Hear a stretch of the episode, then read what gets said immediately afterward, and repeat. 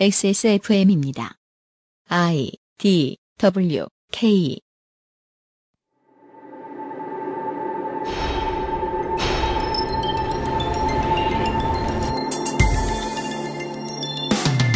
일자리를 찾아 대도시에 왔지만 비정규직을 돌다 집도 구하지 못한 사람. 정규직에 종사했지만 정리해고 당한 뒤 아르바이트만 하는 사람. 자영업을 포기하고 다시 월급 직공이 된 기술자. 열심히 살아도 부유해질 수 없는 처지의 사람들. 이들이 치열하게 살았지만 보상으로 절망만을 얻게 된 시대를 일본에서는 잃어버린 15년이라고 부릅니다. 어딜 가나 있는 일인가 보군요. 결과가 비슷해 보이는데 원인도 같을까요? 올해 단 세 번 기묘한 이야기에서 들어보실 수 있습니다.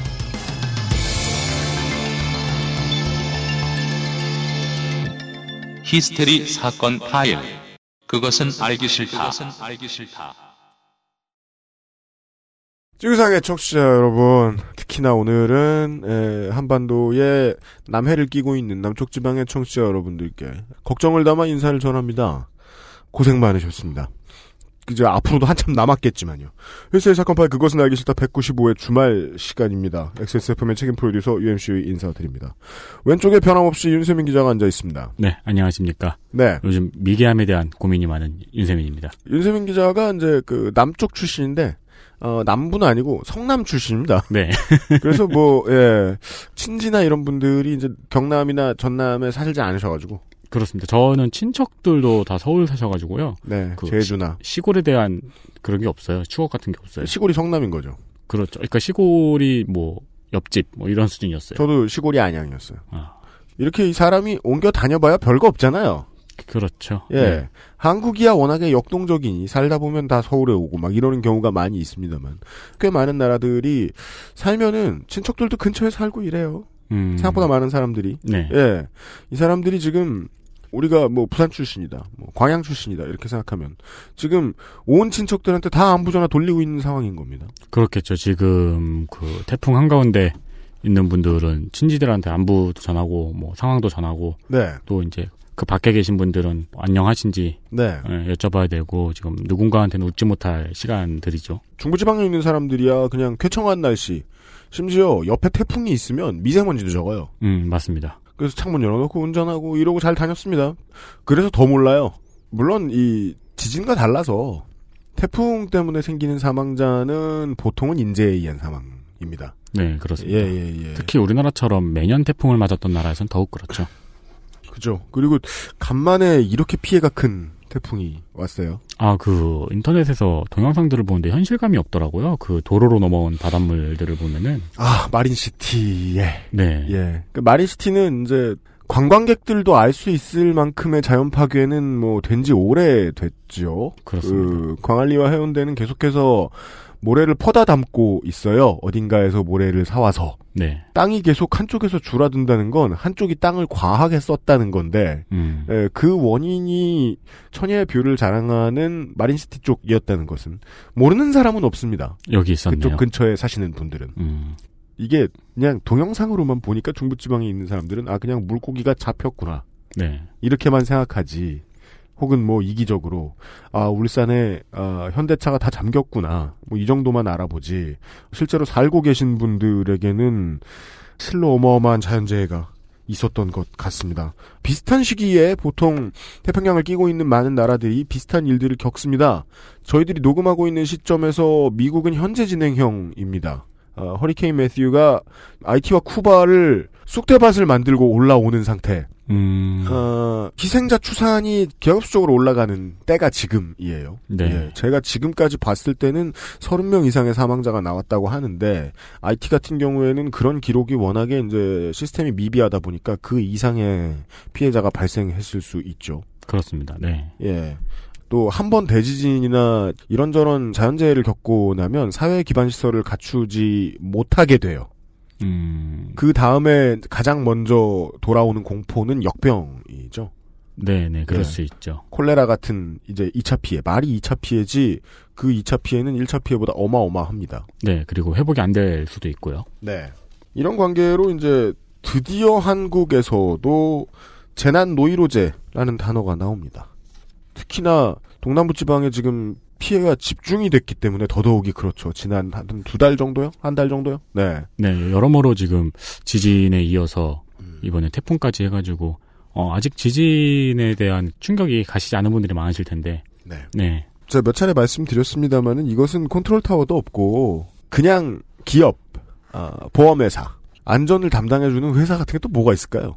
그런 회사들이 계속해서 뭐 이렇게 직원이 와서 다독여주는 광고를 내보내주지만 실제로 재화로서의 위로, 안정감 이런 걸 제공해 주는 건 아직까지는 국가 란 말이에요. 음, 네. 예. 국가가 한 일이 없어서 더 성질이 나는 걸 수도 있는데 이렇게 노이로제란 단어가 나올 정도로 사람들이 많이 시달리게 되면 어제 말씀드린 대로 내성이 약해집니다. 저는 그래서 어느 순간부터 이 헬조선이라는 단어가 어, 유통기한이 슬슬 끝나간다. 예. 왜냐면은 만연한 고만 썼으면 좋겠다. 아, 라는 생각이 좀 들 때가 있었어요. 피해 의식이 과잉되면 이것을 느끼는 사람들로 하여금 세상살이를 지금 어려운 것보다 더 어렵게 만드는 경향이 있습니다. 음, 이것이 진보는 보지 못하고 보수가 잘 보는 관점이지요. 네, 네. 어... 지금까지는 네. 지금 젊은이들이 느끼는 피해 의식을 정부에서 공포로 조장하여 활용을 했었거든요. 그 아 그렇죠. 네, 그런데 이제 그게 피해 의식으로 바뀌는 순간도 좀 이례적이라고 저는 생각을 해요. 그런가요? 네, 그러니까 정부에서 조장한 공포에 이제 당하지 않을 세대들이 자라고 있는가라는 음. 생각을 얼마 전에 했었어요. 아 저는 그것보다 해석이 비관적입니다. 피해 의식은 투견을 싸우게 만드는 방식. 음, 입니다. 음, 예. 문제는 이 시스템 속에서는 아래와 위가 정해져서 절대로 섞이지 않는다는 거죠. 네, 사실 그게 이제 헬조선이라는 단어의 유래이기도 하죠. 어떻게 보면은 깊은 유래이기도 하죠. 그 과정에서 가장 중요하게 쓰이는 재료가 바로 에, 포기하는 마음입니다. 음, 예. 피해의식이 길어지면 포기하게 돼요. 네, 그리고 역사는 이제 인류 중에 포기를 강요당하여 포기한 상태로 그냥 살았던 존재들을 다른 말로 노예로 분류하기도 했습니다. 음, 이게 말이죠. 어제 시간대에도 저 어제는 또 워낙에 그 위험한 분이 위험한 얘기를 위험하게 하셨기 때문에 triple 위험이었기 네, 때문에 맘 편하게 이런 말씀 드리기가 좀 어려웠지만 어제도 그렇고 오늘도 오늘도 그렇고 가장 많이 드리고 싶은 말씀은 그겁니다. 아, 화날 때 화를 냈다면 화를 많이 냈다면 답을 내지 않아도 좋으니까 아, 화날 때 봤던 것을 화가 안 난 상태로 좀 보는 한번 다시 내려다보는 필요도 있을 것 같습니다. 네. 어, 허리케인 매튜에 대해서 왜 말씀을 드렸냐면 그런 것도 좀 준비를 하고 있거든요. 지진에 대처하는 일본의 이야기도 해야 될 것 같고, 네, 예. 허리케인에 대처하는 그 미국 남부에 대한 이야기도 해야 될 것 같아요. 네, 혹은 장기 불황에 다른 나라들이 어떻게 대처했는가도 이야기를 해야 될 것 같아요. 음, 네, 예. 헬조선이라는 개념의 가장 큰 제가 두려워하는 부분은 이 괴로움을 우리만의 것, 매우 유니크한 것으로 자꾸 승화시키려는 노력에 선봉이 되기 때문입니다. 이 단어가 음, 플래그가 됩니다. 네. 예. 그러지 않았으면 합니다. 어, 다른 나라의 비교가 유독 잦아지기도 했죠. 최근 인터넷 상에서. 네. 그리고 재난 같은 경우에도 진짜 이번 글쎄요 정권이라고 표현을 해야 될까요? 정권 들어서 진짜 각종 재난을 맡고 있잖아요. 네. 네, 뭐 해상 사고라든가 세월호 사고라든가 네. 메르스 거기다가 지진 그리고 이제 뭐 태풍도 늘 맞던 것이긴 하지만 음. 태풍까지 그래서 이게 과연 이제 조선 시대로 치면은 나라님을 처형시켜야 될 그런 그냥 불운인가 음. 혹은 어, 늘 있던 일에 대한 대처가 부족했기 때문에 그 글씨들이 더 굵게 보이는 건가 네. 네 그런 판단도 오랫동안 많은 사람들이 지금 하고 있지요 피해의식의 과잉은, 여기서 과잉이란, 우리가 마땅히 가져도 될 만한 정도의 피해의식, 그 이상의 피해의식. 이 여기저기서 분출되면 피해의식을 가지고 장사가 시작됩니다. 음. 네. 어, 그것까지 뭐 나쁘긴 나쁜데, 나쁘다고 말하는 것보다는 피해의식을 한번 구경해보는 시간. 음. 네. 이 될 것 같습니다, 오늘은. 제가 어제 해놓고 제일 걱정된 말이 이거였습니다. 아, 이번 주가 그 아저씨가 되게 중요한 주간이다. 네 네. 괜히 말했다. 하는 생각을 어제 녹음이 끝날 때 들었는데. 왜요 왜요 중요한 주간에 뭐 이렇게 방송을 하냐. 이런, 아, 당연하잖아요. 이런 방송이 나가기 때문에 중요한 주간이죠 네. 어, 하루 만에 에, 전열을 재정비했습니다. 오늘은 좀 나을 것이다. 하지만 아직 아무것도 모릅니다. 네, 어, 2016년에 유현 씨가 온 세계를 굴러굴러 모신 세 번째 영입 인사를 잠시 후에 만나 뵙겠습니다. 광고를 듣고 와서요. 그것은 알기 싫다는 에브리온 TV.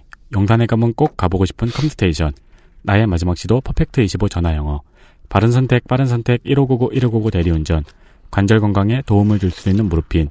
퓨어 체크 베어인업스 코스메틱에서 도와주고 있습니다. 용산에 가면을 갖다가 용던에 가면을 때나 제가 그렇게 그렇게 말했어요? 좀 XSFM입니다. 낭만의 도시 프라하에서 온 특별한 화장품 목욕용품 퓨어 체크. 맥주 홉 추출물과 식물성 자연 성분이 피부를 편안하고 깨끗하게, 머릿결은 윤기 있고 부드럽게. 아름다운 디자인과 기분 좋은 향기로 나만의 포근한 웰라이프를 연출해보세요. 마뉴팍투라의 수출용 제품을 합리적인 가격으로 국내에서도 만날 수 있습니다. 인터넷 검색창에 퓨어체크 또는 마뉴팍투라로 검색하세요. 저는 여기 안 껴도 되죠? 우리 회사 영어 필요 없잖아요. Well, English is not a must, but whenever you want some, I think we can get you some. 편하게 들을 영어 방송을 찾아 헤매던 분들을 저희가 찾아갑니다. Perfect 25 English Podcast, coming this November only on XSFM.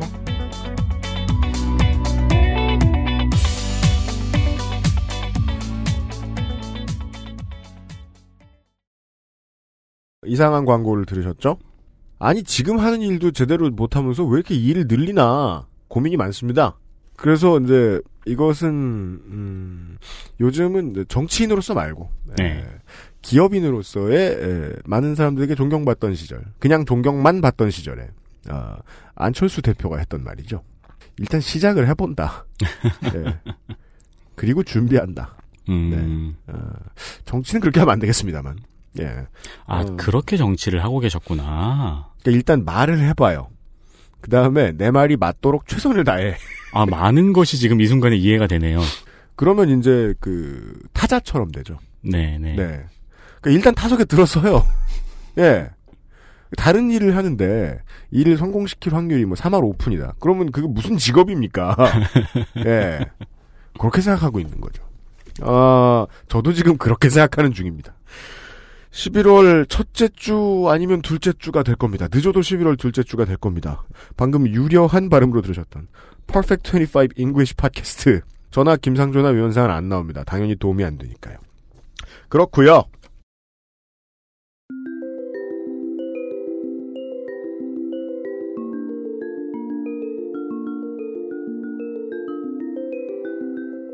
알았던 듯 몰랐던 르포. 기묘한 이야기.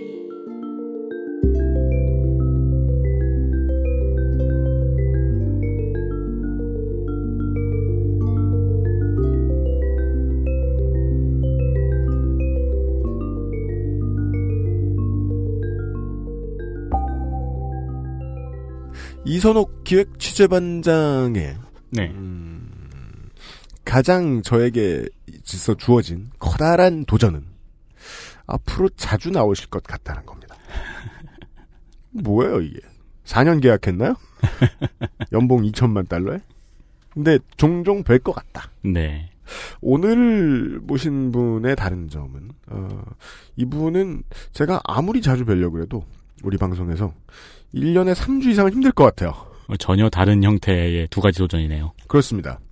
물론 이쪽이 훨씬 저 부담감이 적죠. 예. 리스크가 적거든요. 그리고 또 어제 느꼈던 리스크에 대해서 너무 좀 고민이 많아가지고. 네. 예. 근데 어제도 방송 전에는 네. 그게 그렇게 큰날 리스크인지 믿어라. 모르겠어요. 괜찮다. 예. 그 철 들었죠 바로 지금. 막상 마이크 켜니까 무슨 소리 할지 모른다. 그래서 이제 손희상 선생이 사안 사안도 아니에요. 어, 사물 한 가지를 가지고 이런저런 이야기를 만들어내신다면. 네, 그렇습니다. 네.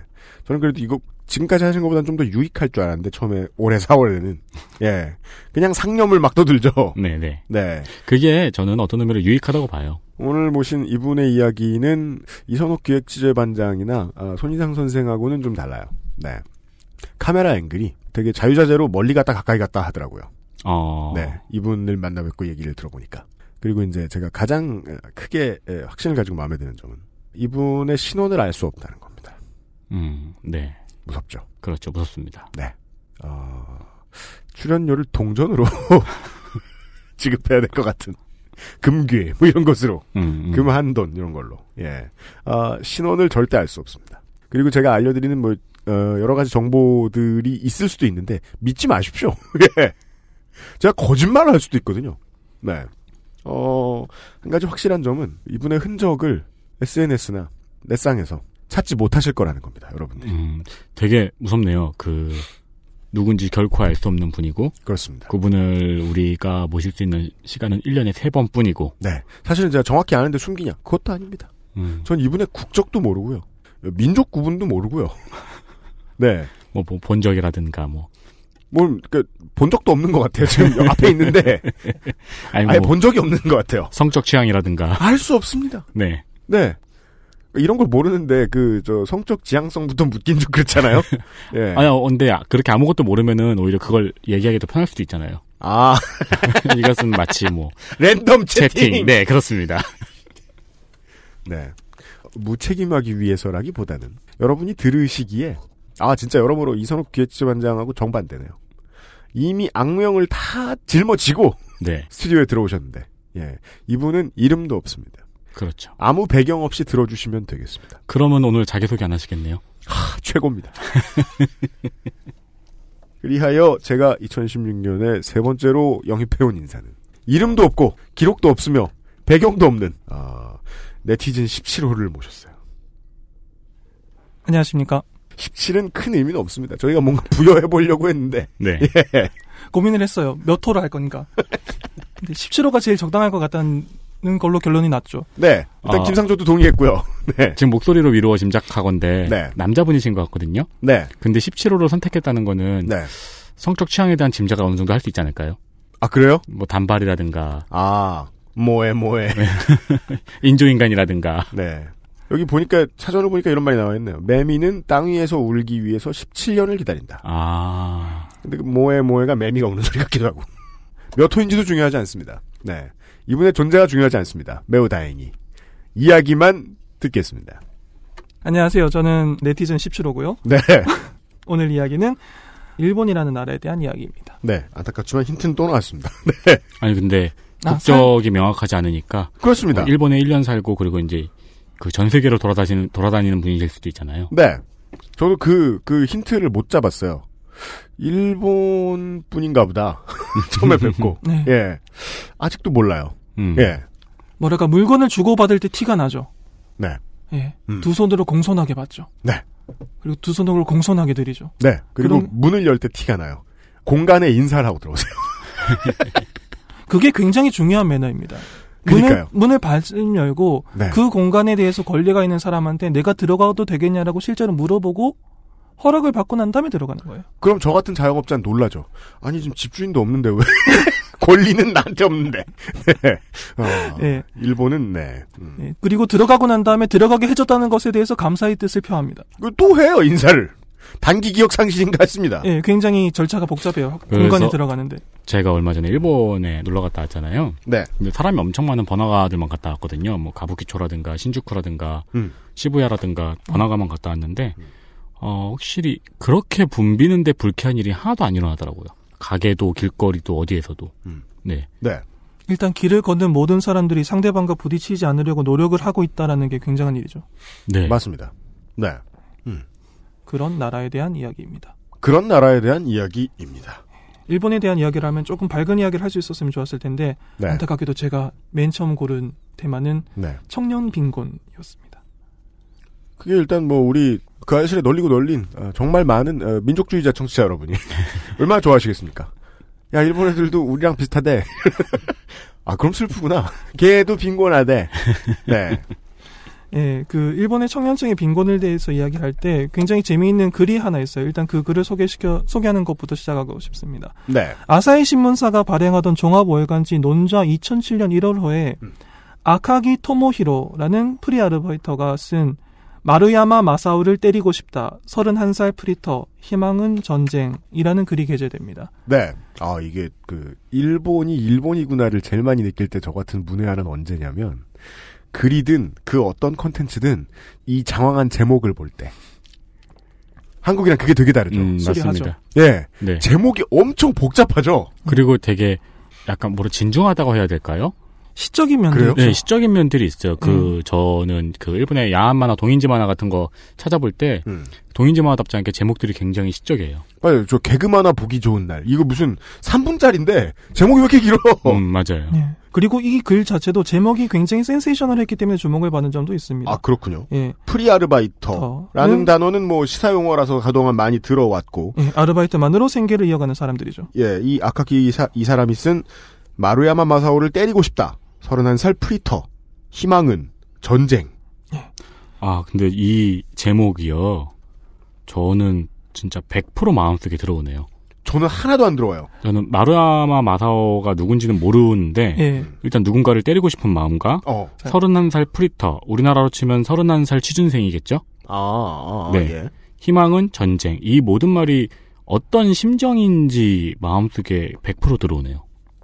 확실히 저처럼 이제 뭐 없으면 굶지 이러던 음악하는 한량하고 가능한 모든 힘든 직장을 전전해본 윤세민하고는 이 시야가 다르네요. 아, 이 네. 겪어본 고생에서 나오는 그 어떤 시야의 네. 차이인 거죠. 저는 이 한국 그 저 정경련이 되게 좋아하는 안빈낙도 스타일이기 때문에 한 달에 20만 원으로 살아보자고 이, 이런 거기 때문에 근데 어느 날 아. 진짜 전쟁 같은, 그러니까 리셋을 꿈꾸는 자신을 발견하게 되거든요. 네. 음 대혼란이 일어났으면 좋겠다. 네, 그거의 의미는 리셋이죠. 지금도 난 비극적이고 저 행복한 사람들만 좀 비극적이 될 뿐 난 달라지는 게 없으니까 정도. 네. 잃어버릴 게 없다라는 게 가장 무서운 거죠. 그리고 어쩌면 다시 시작할 수도 있겠다. 처음부터 많은 얘기를 하게 되네요. 잃어버린 음. 15년의 의미는 많은 사람들이 잃어버릴 게 없게 된 시기 라는 의미도 되겠네요. 음. 그 잃어버린 15년이란 걸 한국에서는 특정 정권을 비판할 때 잃어버린 10년, 잃어버린 5년 이런 식으로 쓰는데 이회창 떨어진 시기라는 뜻이죠 우리나라에서는. 네. 원래는 이 영어였죠. 한국 그 한국이 아니라 일본의 장기 경제 불황을 이야기하는 거였죠. 어, 갑자기 정보가 많이 들어가서 청취자분들이 좀 혼란해하실 수 있기 때문에 네. 2007년 1월호였고요. 시기가 조금 중요합니다. 아, 그리고 네. 작가 이름이 아카기이고 제목에 마르야마 마사오라는 이름이 나옵니다. 네. 주인공은 잠깐 아카기라는 사람에게 좀 초점을 맞춰보겠습니다. 알겠습니다. 이 사람은 1975년생이었고 고등학교를 졸업하고 난 다음에 컴퓨터 관련된 전문학교에 진학을 합니다. 전문학교를 졸업하고 난 다음에 컴퓨터 관련 회사에 취직을 해서 1년 반 정도 정직원 생활을 했다고 해요. 1975년생이고 20년 정도 교육을 받다가 나왔으니까는 한 1995년 94년, 95년쯤에 예. 취업을 해서 잠깐 예, 1990년대 중반쯤에 취업을 했겠죠. 네. 그 다음에 프리 아르바이터가 됐습니다. 아르바이터를 전전하면서 살기, 살기를 시작합니다. 왜냐하면 정규직을 구하기 어려웠을 테니까요. 이 1995년이라는 게 여러모로 상징하는 게 있죠. 그렇습니까? 예. 일본의 경제사를 잠깐만 살펴보면은 1945년이죠 아마 제2차 대전에서 네. 일본이 패전을 합니다. 음. 그때 당시 일본은 어, 본토에서 전쟁이 없었다고는 하지만 완전히 폐허였어요. 도쿄는 대공습을 받았기 때문에 시가지가 완전히 폐허인 상태였고 음, 공업. 생산량도 생산력도 완전히 떨어져 있었습니다. 음. 그리고 뭐 오키나와 같은 데서는 당연히 엄청난 피해가 있었고요. 정설이라기보다는 학설에 가까운데 일본을 점령하고 있었던 미군정은 일본을 아예 농업 국가로 만들어 버린다라는 카드도 살짝 만지작거렸다고 해요. 네. 이거는 그냥 그런 설이 있다 정도입니다. 그러니까 음. 뭐그 정도의 이야기를 본 것 같아요. 한때 이저 미국 국무성이 동남아시아와 동아시아의 국가들의 자연환경을 많이 헷갈려 했다. 혹은 오키나와와 나머지 일본 열도를 헷갈려 하기도 했다. 네. 예. 그런 대사 있지 않나요? 뭐 일본을 석계 시대로 만들어 버리겠다. 그거는 공습하기 전에 그 공군 대장이 했던 말이죠. 아, 음, 네.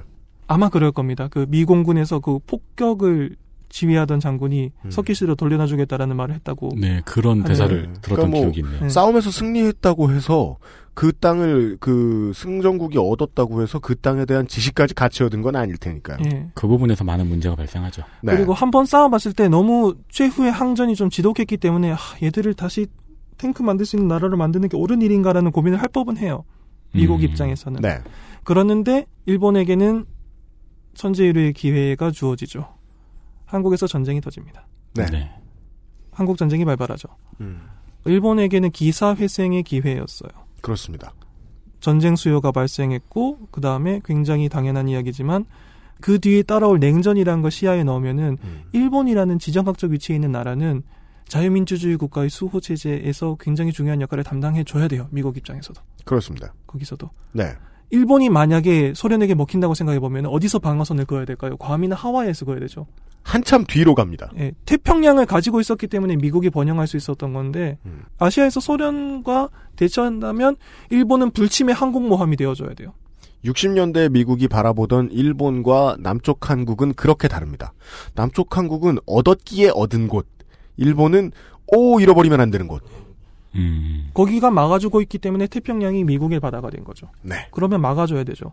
그러면은 그 시점에서 일본이 경제적으로 성장하고 자위대 이야기는 다음에 기회가 있으면 하겠습니다. 어느 정도 군사력도 갖추고 해서 자유민주주의 국가에서 강력한 나라로 부상하는 게 미국의 이익- 이익에도 부합되게 됩니다. 네.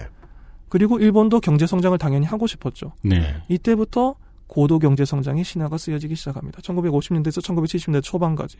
꼭 필요했던 잔치인 한국 전쟁을 다행히 겪은 거죠. 전쟁으로 흥했다 일어섰다가 전쟁으로 망하고 다시 네. 전쟁으로 흥했네요. 네. 그래서 어마어마했죠. 당시에 일본의 경제 성장은 뭐 그 뒤로 중국의 경제 성장이 여러 가지 기록을 덮어쓰기, 덮어쓰기 합니다만 일본이 눈부신 경제 성장을 여하튼 이룹니다. 그 다음에 70년대가 끝나고 안정적인 경제 성장기에 들어갑니다. 계속해서 경제 성장을 할 수 없으니까 고도 경제 성장은 어느 정도 끝나고 안정적인 경제 성장기에 들어갔다가 80년대 후반에 진짜 잔치를 하죠. 음. 버블 경제가 터집니다. 그렇습니다. 이러한 기량작용, 기량작용인 것 같지만 그냥 한국이 20년 늦고 있는 그림이죠. 계속 그렇게 보시면 좋죠. 네. 예. 저 옛날부터 했던 생각인 것 같아요. 음. 일본이 우리나라보다 10년, 15년 정도 미래의 세상을 보여주고 있다. 왜냐하면 일본 고소하네 어쩌네 이러면서 90년대에 계속 뉴스를 내보낼 수 있었던 가장 중요한 이유는 8, 90년대에 한국이 6, 70년대에 일본이 겪었던 수직 상승을 경험하던 중이었기 때문이거든요. 네, 네. 네. 저는 그거를 어떤 경제나 정치 분야에 대해서는 잘 모르니까 음. 근데 문화적인 부분에서도 많이 느꼈거든요. 10년 뒤에 따라가고 있는 것. 동인지가 그때서야 나오고. 동인지도 그렇고 왕따라는 단어도 일본에서 이지메가 나오고 한 10년 뒤에 우리나라에서 생겼죠. 음. 젊은 세대가 섹스에 대해서 갖는 인식 같은 경우도 일본에 비해서 10년, 15년 정도 뒤에 따라가고 있는 것 같은 느낌이 제 눈에는 보이더라고요. 이 swag이라는 단어가 미국에서 쓰인 지 20년 뒤에 한국에 수입된 거랑은 그림이 좀 많이 달라요. 일본과 한국에서. 네. 예. 예, 그런 걸 상징하는 대사 중에 하나가 예전에 한국에서 들어왔던 그 춤추는 대수사선이라는 유명한 드라마 시리즈고 영화도 있는데 네. 영화가 들어왔었습니다. 거기에서 아, 네, 봤어요. 여러 가지 소재가 있는데 그 중에 하나가 자살 사이트예요. 음. 인터넷을 통해서 함께 자살할 사람을 모아서 자살하는 사이트라는 저 게- 기억나요. 에 대한 게 나오는데 거기에서 유명한 대사가 미국에서 이런 일이 있었다라는 조사 결과를 듣고 주인공이 "하, 미국에서 벌어진 일은 5년 뒤에 일본에서 벌어지지라고 말을 해요. 음, 그리고 한국에서 벌어졌네요. 그 뒤로 5년 뒤에 혹은 10년 뒤에 한국에서 벌어지죠. 그렇습니다. 미국에서 벌어지고 시차를 두고 일본에서 벌어지고 시차를 두고 한국에서 벌어진다라는 게 네. 지금 말씀하신 것 같은 문화사적인 걸 보면 그런 흐름이 보이기도 하죠. 네. 예전에 부산에 살 때요 어른들이 하시던 말씀이 돈 남고 시간 남으면 일본 가서 1년 놀다가 음. 한국 들어와서 그 1년 동안 놀았던 걸로 장사하라고 했었어요. 그럼 성공한다고. 어. 특히 패션 같은 것도 그런 현상이 한때는 굉장히 심했죠. 네. 일본에서 네, 네. 유행했던 거, 도쿄에서 유행한 거 1년 반이나 2년 정도 뒤에 한국에 들어온다던가. 재미있는 건 지금 저는 그 구제 옷을 자주 사거든요. 예. 빈티지 옷을 자주 사거든요. 우리나라에 들어오는 빈티지 옷이 전부 다 일본 거래요. 아, 그렇습니까? 네, 다 일본에서 넘어온, 일본에서 한번 소비되고 넘어온 빈티지 옷들이래요. 그래서 저 가지고 있는 옷들 이렇게 여기 안감 보면은 예. 다나카라고 적혀 있고 막 그래요. 우리나라 것도 저 중앙아시아로 가요. 음. 네. 네. 그렇게 한국을 조금 더 앞서서 보여주고 있었던 일본이 1980년대 중반에 버블 경제라는 엄청난 잔치를 한번 합니다. 이때 일본은 정말 지금 자료로밖에 볼 수 없지만 굉장했던 것 같아요. 일본의 80년대 후반에서 90년대 초반까지 있었던 경제 버블은 부동산과 주식이었어요. 그 당시에 록펠러 빌딩을 일본인이 네. 사는 일이 벌어지고 네. 그리고 영화에서 많이 남아 있잖아요. 네. 그 80년대 후반의 헐리우드 영화에 보면은 나쁜 부자 기업 같은 거 일본이 자주 등장하고 맞아요. 네. 다이아드 원에서 나오는 그 아카토미 빌딩도 네. 네. 70년대 배경으로 한 영화 보면 요즘 TV가 다 히다찌라고 이러면 승질내고 막 미국 사람들이 그게 아직까지 남아 있는 네. 게 트랜스포머 1 보면은 주인공이 범블비를 보자마자 하는 말이 그거예요. 뭐요? 일본에서 만들었을 거야. 안타깝지만 쉐비. 네. 그때 미래를 그린 작품들을 봐도 미래에는 그 경제는 일단 일본이 다 지배할 거라는 게 어떤 공감대처럼 되어 있었죠. 맞아요. 80년대 90년대. 네. 그 정도로 뭐 주식이랑 부동산이었기 때문에 거의 제한이 없이 파티를 했습니다. 길에 돈이 넘쳐나고 네. 고급 차량 같은 거는 길에 뭐 차일 만큼 있고 네. 온 국민이 난리를 냈었죠. 그러다가 그 버블 경제가 붕괴됩니다. 네. 그리고 90년대 초반에 뭐 정확하게 90년대 초반에 붕괴되기 시작했다고 하는데 그래서 이 아카기 토모히로가 사회에 진출했을 때는 버블 경제가 끝나 있었어요. 다시 아카기 토모히로로 돌아옵니다. 예. 아카기 토모히로라는 사람 입장에서 보면은 내가 정신을 차리고 사회에 나가 봤더니 내 윗세대들이 잔치를 다 했고 음. 잔치는 이미 다 끝나 있고 나는 그릇을 씻어야 되는구나 음. 라는 네. 정도의 자의식을 갖고 있었을 겁니다. 네. 그래서 이 31살이라는 말이 굉장히 의미가 무겁게 다가오죠. 그 사람이 1995년에 사회에 진출했을 거고 31살이 되었을 때 2005년이 됐습니다. 예, 2006년에 네. 이 글을 쓰고 2007년에 발표가 됐는데 2006년쯤 됐을 때 내가 프리 아르바이트 생활을 10년 가까이 했을 때 음. 아, 더 이상 희망이 있나? 이 친구들은 징병제가 없기 때문에 10년간 그대로 경제 활동을 합니다. 네. 대학을 졸업하고 바로 사회에 나간다는 게 한국과 다른 점은 그거죠. 그래서 22살 정도들이 그냥 사회에 나가요. 그렇죠. 음. 사회에 나가서 바로 경제 활동을 하기 시작하는데 내가 지난 10년간 돈을 벌고 사회에서 일을 했는데 이게 뭐지? 라고 느낀 게 2006년, 2007년 정도였다는 거죠. 음. 그래서 2007년 1월호에 이 글이 실립니다. 그래서 아까기는 이 글에서 1975년생인 자신을 버블 경제가 붕괴된 뒤에 사회에 나온 포스트 버블 세대라고 구분합니다. 그리고 버, 버블 경제 시대의 경제 성장을 한번 잔치에 참가했었던 맛을 봤던 사람들을 경제 성장 세대라고 정의를 합니다. 음. 그래서 1991년에 버블 경제가 붕괴하고 난 다음에 일본 경제가 잃어버린 10년이라고 했을 때는 잃어버린 10년은 희망적인 말이었어요. 이제 10년은 끝났다. 10년이나 잃어버렸네? 다시 뭔가를 찾겠지라는 거였잖아요. 바닥인 줄 알았던. 예. 설마 잃어버린 15년이 잃어버린 20년이 될 줄은 몰랐죠. 네. 잃어버린 10년이란 말이 나왔을 때는 희망적이었던 말이었던 게 음. 15년 정도 지나니까 혹시 희망이 없는 것 아닌가라는 생각이 들기 시작하는 시점까지 온 거죠. 음. 그 상황에서 일본은 이런 말을 하면 조금 그렇지만 음. 처음으로 음. 아 일본에 가난한 사람들이 있구나라는 것을 경험하게 됩니다. 2000 그때 나왔던 세대들이 처음으로 전후 세대들이 처음으로 예. 예. 2006년 7월에 NHK가 이것도 아까 말씀하신 것처럼 굉장히 그 미려한 주제목이죠. working poor 아무리 이래도 풍족해지지 않는다라는 다큐멘터리를 방송해요. 음. 저는 지금 아까부터 누가 제 얘기 혹은 네. 제 머릿속에 있던 얘기 계속 해주는 것 같아요. 음. 굉장히 소름 돋게. 아, 네. 왜냐면 한국도 이 개념이 나오기 직전이다. 그러니까 네. 대중화되기 직전이다. 가난에 대한 부분을 말씀하셨을 때 음. 되게 놀랐거든요. 왜냐면은 제가 요즘 주목하고 있는 논의 중에 하나가 예. 지금 한국 사회의 시스템이 가난을 은폐하고 있다는 지적들이 종종 나오고 있어요. 맞아요. 시각적으로나 시스템적으로나. 네. 저도 그런 지적에 좀 주목을 하고 있는 중인데 네. 그렇다면 저희가 아까부터 말씀드린 대로라면은 음. 곧 가난을 인식하는 세대가 나올 순서네요. 왜냐하면 아직 인식을 못했다고 저도 확신을 가지는 게 아직 정확히 이 포인트를 콕 집어내지 못했어요. 88만 원 세대라는 단어와 헬조선이라는 단어는 흑수저라는 단어는 이걸 정확히 인식하지 못해요. 네. 일의 가치가 떨어진 시대라는 거. 음. 일의 가치가 혹은 없어진 시대라는 거. 그게 전쟁 전후나 뭐 1950년대 60년대 이런 시대의 가난이라는 거는 우리가 그 다큐멘터리나 아니면 예전 드라마 같은 걸로 보는 가난은 물건이 없다 아이템이 없다 배가 고프다잖아요. 그런데 지금의 가난한 세대들은 정말 이자 때문에 너무 힘들고 정말 가난한데 손에 스마트폰이 있긴 있어요. 네. 시각적으로 가난이 정말 잘 가려져요. 정말 힘들다는 말을 트위터로 할 수는 있어요. 한 달에 10만 원 정도 되는 통신비를 내고 스마트폰을 사용할 수 있는데 가난한 거예요. 그, 이건 옛날 가치로 치면 가난한 게 아닌데 지금 생각하면 가난한 거예요. 그러니까 삶의 질을 포기할 수 없는 가난이잖아요. 음. 그 삶의 질을 포기하면은 옛날과는 다른 취급을 받는 음. 네, 그런 가난이잖아요. 그래서 그런 부분에 대해서 종종 어떤 분들이 지적을 하는 것에 대해서 저도 굉장히 흥미롭게 읽고 주목하고 있던 기억이 있거든요. 네. 그 저는 지금 정신과 치료 받으러 오는 기분이 점점 들, 들고 있어요. 아, 누군가가 당신의 이야기를 하고 있는 거요. 그 저도 그게 윤세민 기자의 기분을 이해하는 게 그렇게 따지면 제가 본 한국의 젊은이들 중에 삶의 질을 포기하고 다른 가치를 그냥 마음 편하게 찾겠다라고 그걸 실제 생활에 옮긴 사람은 저는 딱 한 명밖에 못 봤어요. 성함이 손이상 씨라고요. 올해 서른이시고 예 핸드폰이 없으셨죠? 그 2006년 7월에 방영된 NHK working poor. Working poor라는 게 굉장히 상징적인 단어였습니다. 일을 하는데 가난하다는 거예요. 네. 50년대, 60년대를 그린 드라마에서 흔히 말하는 뭐 정치적으로 올바른 말은 아닙니다만 거지라는 단어를 쓰는 빈곤층 있잖아요. 음. 국어를 하러 다니고 헤어진 옷을 입고 있고 그게 아니라는 거예요. 일을 하는데 가난하다는 거예요. 내가 지금 일을 하고 있고 수입이 들어오는데 나는 가난하다. 그래서 NHK가 네 가지 케이스를 발굴을 합니다. 첫 번째 케이스 일자리를 찾기 위해서 도쿄에 왔는데 파견업체 직원이라고 일본에서 보통 부릅니다. 파견업체 직원으로 그러니까 비정규직으로 이 일하고 저 일하는 거예요. 오늘은 저기 가서 이삿짐 센터 도와주세요. 내일은 저기 가서 사무실 개창한다는데 컴퓨터 설치해 주세요.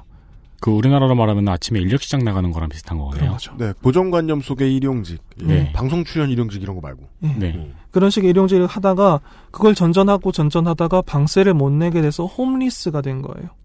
홈리스가 된 30대 청년이 이 드라마에 나옵니다. 아 스무스하네요. 일을 계속 하다가 살 수도 없게 된. 그러네요. 예. 놀지 않았는데. 놀지 않았는데 그리고 이즈음에서 NHK가 일본의 공영방송이지 않습니까? NHK가 이걸로 첫 스타트를 끊고 난 다음에 비슷한 다큐멘터리들이 굉장히 많이 나왔는데 제가 홈리스라는 표현을 쓴 이유는 노숙자랑 조금 틀려요. 집은 없는데 길에서 자는 건 아니에요. 이 친구들이 어디로 가느냐? 인터넷 카페로 가요. 어, 저는 캡슐 호텔이라고 말씀하실 줄 알았는데 더 싼 데로 가네요. 더 싼 데로 가죠. 인터넷 카페로 가는 이유가 컴퓨터가 있잖아요. 음. 거기서 일을 자는 거예요. 아, 일을 찾아야 되니까. 그래서 인터넷 카페 난민이라는 말을 씁니다. 인터넷 카페는 한국의 PC방에 어, 좀 더 푹신푹신한 의자와 음. 개인용 공간 비슷한 걸 만들어준 일본식 PC방이라고 생각하시면 되는데 네, 일단 개인실 개념이 있으니까요. 그 공간에서 그린 야한 만화 봤어요. 그렇겠죠? 네. 죄송합니다. 어디서 안 그리겠습니까? 네. 예, 그런 식으로 정말 거기를 그렸겠죠. 거기서. 아, 맞아. 정확히 그 말씀하신 그 배경, 아, 야한 만화를 예를 들어서 죄송한데 그 배경이었어요. 예, 그게 한국 한때 일본의 사회 문제였으니까요. 네, 남녀가 둘다 그 신세였어요. 아. 인터넷 카페 난민이라는 신조어가 나오죠. 네. 인터넷 카페 난민이 왜 문제가 되냐면은 한국의 고시원보다 훨씬 공간은 좁죠. 컴퓨터가 있고 TV가 있으면 좋고 그다음에 푹신한 의자가 있고 그 개인실을 한국의 PC방 정액권 끊듯이 해서 10시간, 5시간 단위로 끊어요. 네. 그래서 거기서 일을 찾습니다. 아까 말씀드린 일용직을 음. 찾아서 일이 들어오면은 휴대폰으로 일자리를 받아서 거기에 일을 가요. 음.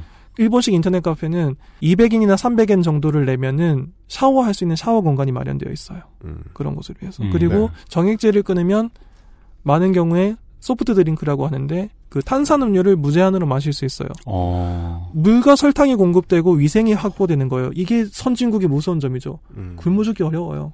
네. 가난은 한데. 네.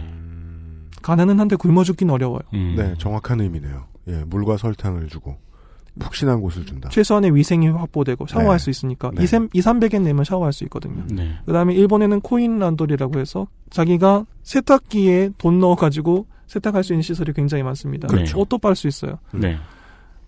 정해진 주소는 없는데 인터넷 카페 한 객실을 차지하고 거기서 일을 받으면서 먹고 사는 청년들이 굉장히 많이 늘어납니다. 이걸 음. 인터넷 카페 난민이라고 부르고 한때 일본의 사회 문제였는데 이것과 유사한 서른 살이 되었는데 홈리스가 된 청년을 한 명 일단 발굴을 합니다. 음. 두 번째 발굴 케이스는 정리 해고를 당한 뒤에 먹여 살릴 가족이 있는 거예요. 아내도 있고 자식도 있으니까 먹여 살려야 돼서 아르바이트를 여러 개 하기 시작한 가장.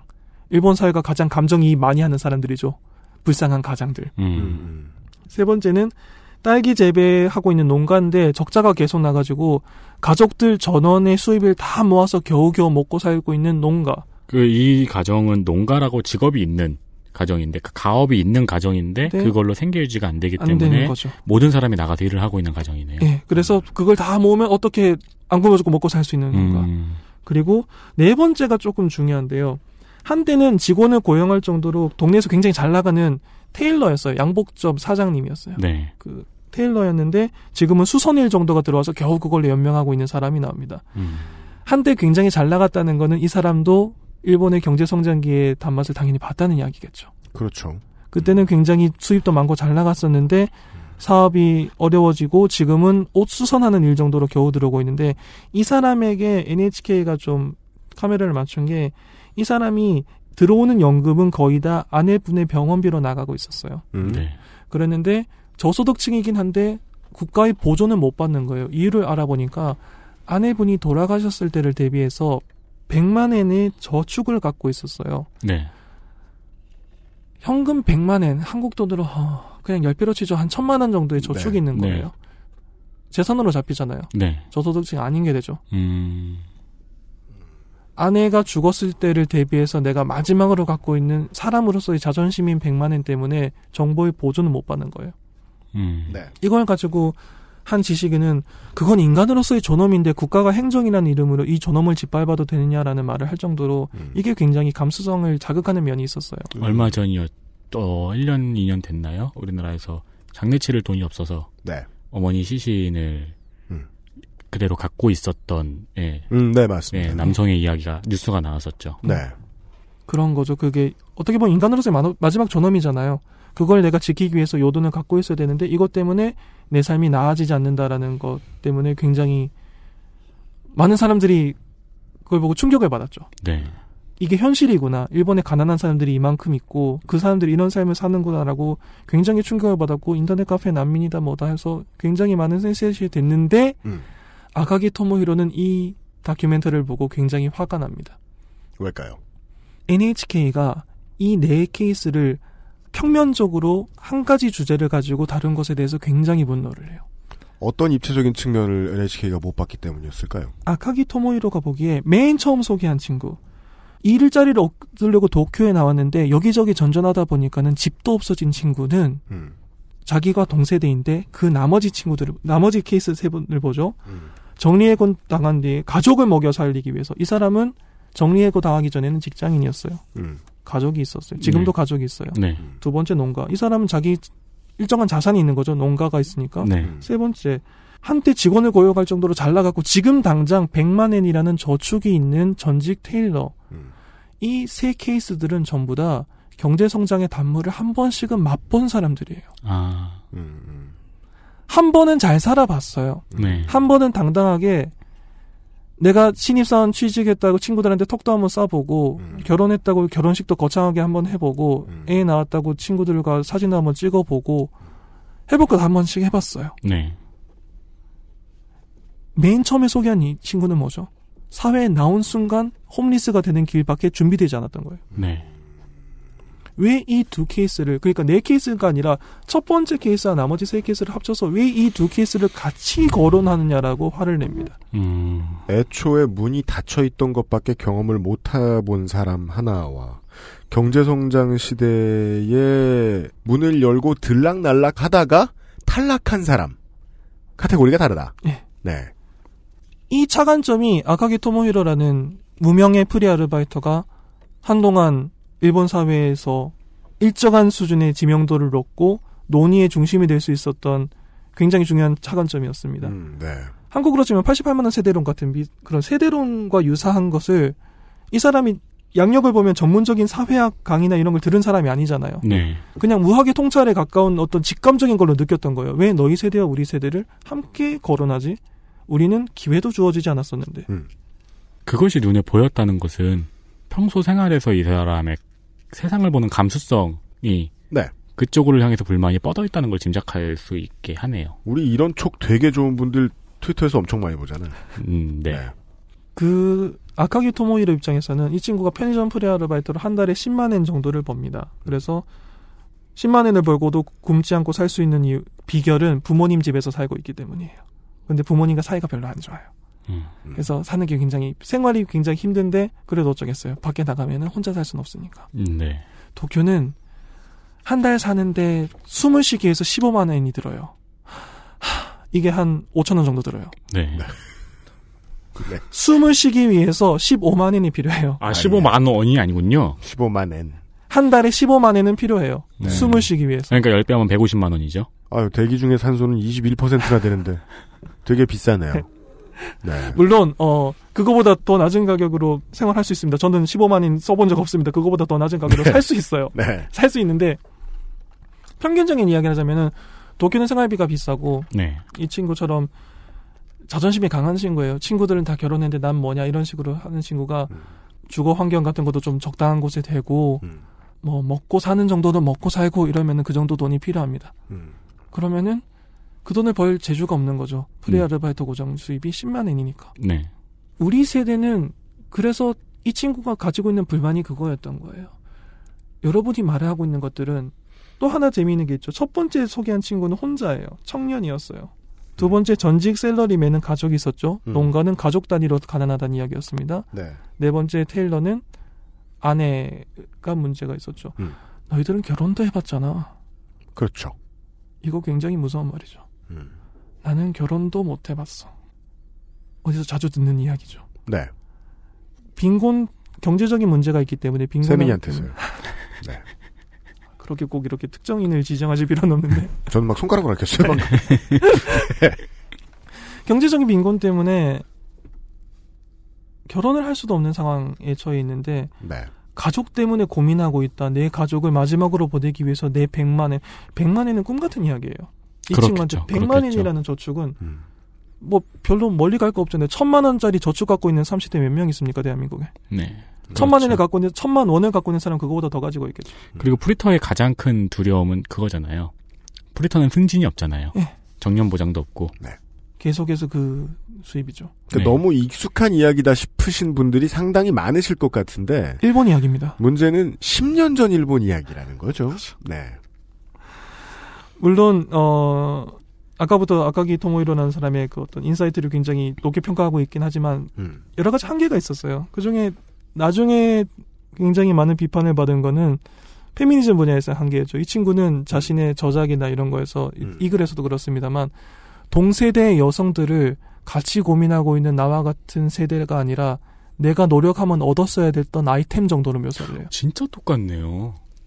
이거는 이제 그 아까부터 계속 크나큰 불만은 크나큰 상실에서 나오는데 그 상실은 실물에 대한 상실이기도 하지만 자기 자존감에 대한 상실이기도 하잖아요. 네, 자기 자존감의 맞습니다. 상실이기도 하잖아요.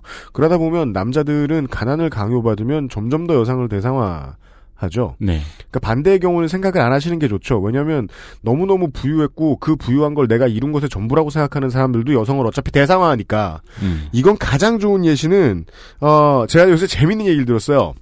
재밌는 단어를 들었어요. 한국의 영화가 세계에서 호평을 받을 수 있던 저도 그거 되게 오랫동안 공감했거든요. 가장 중요한 포인트는 한국에 여성이 존재로서 없기 때문이에요. 음. 남성이 모든 조- 본능을 떠드는 게 워낙 자유롭다 보니까 영화에서도 남자 얘기만 하는데 너무 자유로운 거예요. 영화로 보기에 되게 매력 있도록 자유로운 거예요. 음. 홍상수 영화 같은 거죠. 네. 그걸 어떤 분은 한남 cinematic universe라고 부르더군요.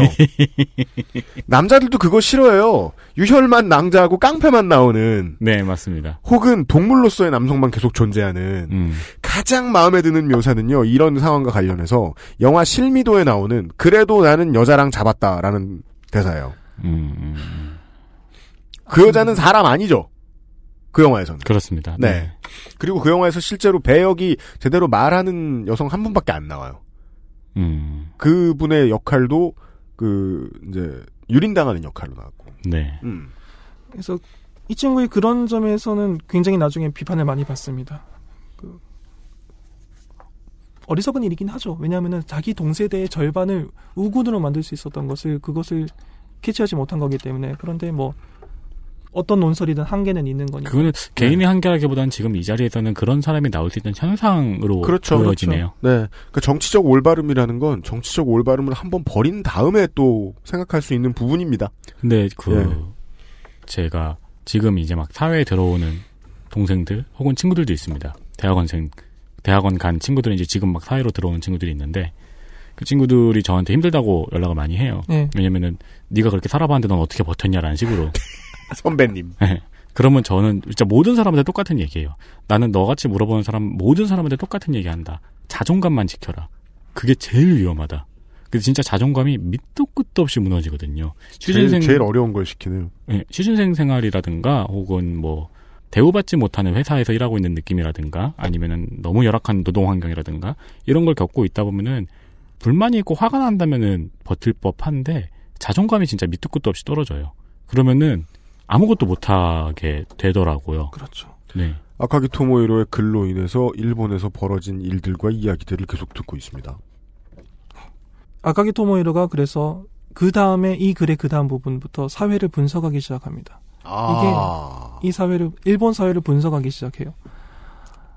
일단 아까 살짝 넘어갔지만 약력을 설명해 드렸습니다. 고등학교를 졸업하고 컴퓨터 관련 전문 학교를 다니, 하- 전문 학교를 다니다가 1년 반 정도 정사원을 하고 그다음 프리터를 하던 사람이 음. 아사히 신문사의 종합 월간지에 글을 올렸다는 것 자체가 음. 굉장히 대단한 일이긴 했어요. 그 음. 사람은 글을 쓰는 사람으로서 트레이닝을 받은 사람도 아니고 음. 사회학을 연구하는 쪽으로서도 트레이닝을 받은 사람이 아니니까요. 음. 그런데도 날카로운 면이 상당히 많아요. 음.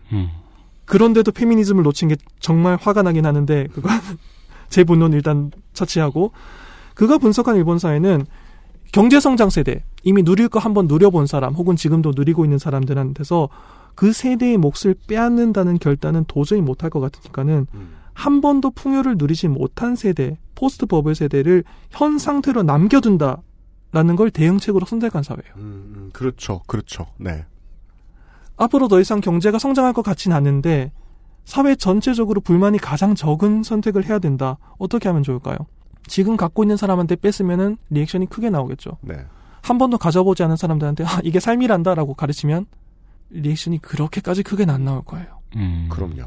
지금까지 갖고 있던 사람들한테는 많이 뺏지는 못하지만 가지지 않았던 사람들은 이 상태로 그냥 남겨두면은 사회 전체에서 가장 적은 리액션으로 불황을 겨- 버텨나갈 수 있다. 우리 어릴 때 그 환경 캠페인 이런 거 하면서 지금의 환경은 어, 후손에게 빌려온 거다. 이런 말 할 때 아름다운 소리인 줄 알았죠? 예. 근데 지대죠? 진짜 아 그러네요. 빌려가서 안 갚어. 새끼들이 죽어버려. 그러네요. 나이 네. 새끼들 진짜 내가 그, 내가 그 표 포스터를 그렸는데 그게 차용증이었구나. 네. 상당히 날카롭죠. 평화가 뭐냐? 이 사람이 왜 전쟁이라는 것을 제목에 썼느냐? 평화란 뭐냐? 어제와 다름없는 오늘. 어제와 다름없는 오늘을 국가 단위로 유지하려면 국민 전체가 어느 정도 고통을 받아야 되는 건 정해져 있어요. 불황이니까. 네. 가장 리액션이 적게 나오는 불황을 유지하는 방법은 불황이 닥치면 사람은 자기 경제 수준을 유지하려고 들어요. 자신의 현재 생활을 유지하려고 들어요. 네. 더 많은 걸 사지 못하겠지만 지금 현재 상태는 유지해야 되잖아요. 그게 지상과제잖아요. 네. 지금 현재 상태를 유지하는데 가장 리액션이 적은 건 반복하지만 가진 사람은 두고 아직 못 가져본 사람들은 하, 이게 삶이란다라고 알려주고 그대로 남겨두면 돼요. 음. 그 선택을 했다는 게 이 친구의 눈에 보인 거예요. 노동조합은 임금 인상 요구를 안 해요. 신규 채용을 줄여도 돼요. 현재 우리들을 고용을 유지하는 게 노동조합의 최우선 교섭 대상이 돼요. 살려만 주십시오네요. 그렇죠.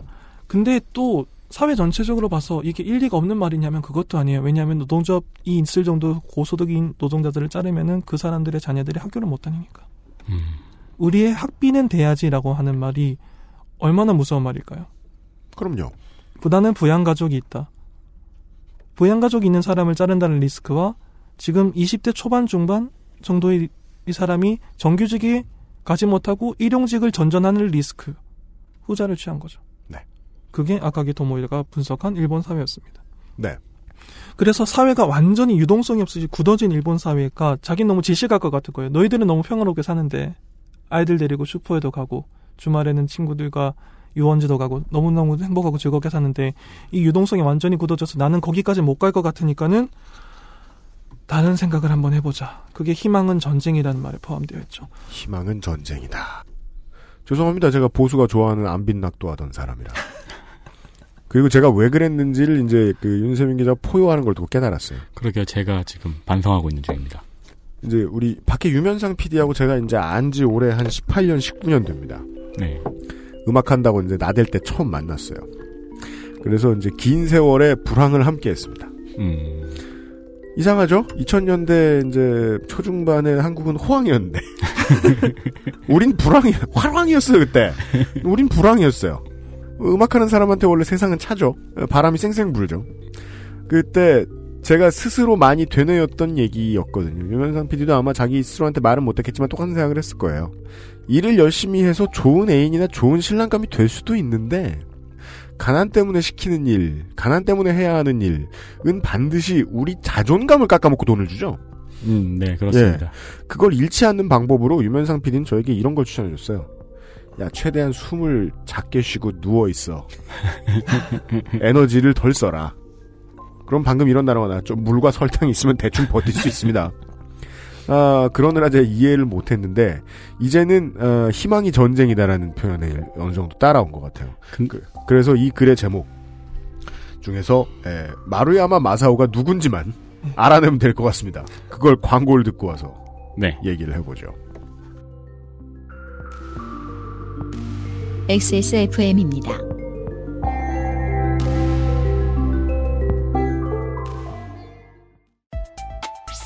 무르피는 관절 및 연골 건강에 도움을 줄 수 있는 건강기능 식품입니다. MSM의 인체 적용 시험 결과 12주 섭취 후 관절의 통증, 뻣뻣함, 운동 기능이 뚜렷하게 개선됨을 확인하였습니다. 평소 관절이 불편한 부모님이나 운동을 많이 하는 분들 또는 무릎을 많이 사용하는 모든 분들께 권합니다. 엑세스몰에서 만나요.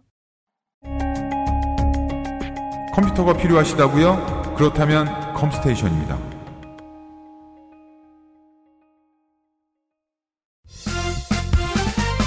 바른 선택, 바른 선택. 음주운전으로 매일 평균 142명의 사상자가 발생합니다. 대리운전 1599에 1599.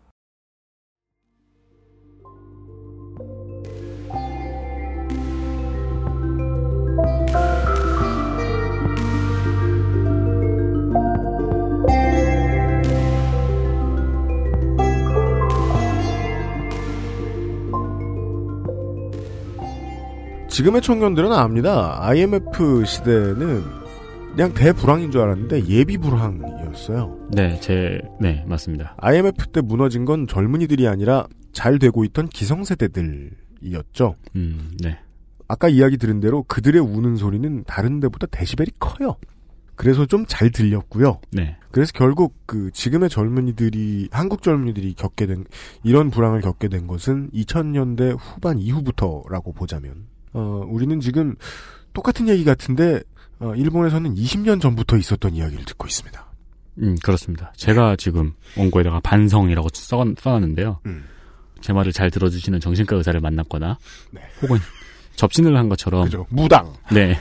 제 마음을 누가 이렇게 말씀을 해주시니까, 어, 보조 진행을 해야 되는데 청승을 점점 떨고 있는 것 같아가지고, 원고에 청승, 반성이라고 적어놓고 있습니다. 그리고 이 모든 이야기는 에, 아르바이트로만 10년 살던 아카기 토모히로의 아사히 신문사의 월간지에 쓰인 글 마루야마 마사오를 때리고 싶다. 31살 프리터 희망은 전쟁이라는 글에서 시작됐습니다. 다른 건 다 이해했습니다. 아, 마루야마 마사오가 누구냐? 마루야마 마사는 1914년에 출생해서 1996년에 돌아가신 일본 사상사의 족적을 남긴 굉장히 유명한 학자입니다. 아, 이건 손희상 선생 같은 발언이군요. 죽은 사람을 때리고 싶다. 그러네요. 예. 그렇죠. 이미 돌아가신 지 10년 정도 지난 시점이었죠. 부관참시 아닙니다. 그냥 때리고 싶다는 겁니다. 도쿄 제국대 출신 학자였고 사상사를 연구하다 보면 이 사람에 대해서는 알 수밖에 없는 굉장히 유명한 학자입니다. 마루야마 마사오는. 그런데 이 때린다라는 게 뭐 여러 가지로 해석할 수 있어요. 원문을 보면은 뺨을 때리고 싶다, 후려치고 싶다 이런 가지 여러 가지 variation이 있을 수 있는데 저는 그냥 네. 때리고 싶다라고 번역을 했습니다. 아, 예. 왜 마루야마 마사오의 뺨을 때리고 싶냐라는 게 중요하죠. 이 사람은 1914년에 태어나서 도쿄 제국대에서 엘리트로서 잘 살고 있다가 당시 전쟁의 광기에 한창 물들어 있던 일본 제국주의에 대해서 비판하는 발언을 합니다. 그래서 당시 제국주의에 완전히 심수되어 있던 일본군한테 징병당해서 전장으로 보내줘요. 음. 1944년에 네. 30살 때. 음, 패망 직전에. 1944년. 그것도 서른에. 서른에. 나이 서른에 이병이 됐어요? 도쿄 제국대 출신이 육군 2등병으로 입영되는 거는 솔직히 예외적인 일이죠. 그냥 아, 일본에선 그렇군요. 괴롭히고 싶었던 거죠. 아, 거기 가면 알아서 20살에서 21살짜리 고참들이 괴롭혀 주니까. 중학교도 안 들어간 일병한테 엄청나게 괴롭힘을 당합니다. 모병도 그렇지만 징집이라는 것도 교육 서비스를 제대로 못 받은 사람에게 주어지는 2차 가해와 같은 것이었기 때문에 음. 그런 사람들을 만나서 배로 고생하게 되는 것은 일상적이죠. 음, 네. 네. 그리고, 아, 이런 말을 하게 될 줄은 몰랐네요. 그, 전쟁 당시에 일본군 내에 있었던 가혹행위는 상당히 수준이 심각했던 것으로 많이 알려져 있죠. 심각하죠. 심각했죠. 거의 개인을 괴롭히기 위한 징병이라고 봐도 될 정도의 징병이었습니다. 그래서 전장으로 보내주고 일설에 되면 평양이라고 또 하는데 전쟁터로 직접 보내집니다. 그래서 육군으로 징병돼서 자기 선임들한테 특히 그 사람이 회고하기로는 자기 한 단계 위에 있었던 사람이 굉장히 열심히 괴롭혔다고 해요. 음. 군대에서. 그 추억을 이야기를 하긴 하는데 그 사람한테 엄청난 괴롭힘을 당합니다. 아카기 토모히로가 콕 집어서 마루야마 마사오라는 인물을 뽑아낸 거는 이 두 점이었다고 저는 생각해요. 도쿄 제국대 소속 학자, 네. 기성 권위에 가장 근접해 있던 청년이 음. 전쟁이 나니까 전쟁터로 끌려가서 뭐좀 정치적으로 오해되지 않은 말입니다. 중학교도 나오지 못한 것 같은 선임한테 뺨을 얻어맞는 사회. 음. 모든 망실을 경험한 사람들의 장으로 똑 떨어진 네. 기득권층. 그냥 막연히 아 전쟁이라도 나서 다 죽어버렸으면 좋겠다 이런 게 아니었어요. 핀포인트로 상상하고 있는 게 있었던 거예요. 기득권 세력 중에 한 명인 청년이 징병돼서 아무것도 갖지 못한 사람한테 물 가져오라 그러면 물 가져와야 되고 뛰어라 그러면 뛰어야 되고 뺨을 때리면 뺨을 맞고 가만히 서 있어야 되는 사회.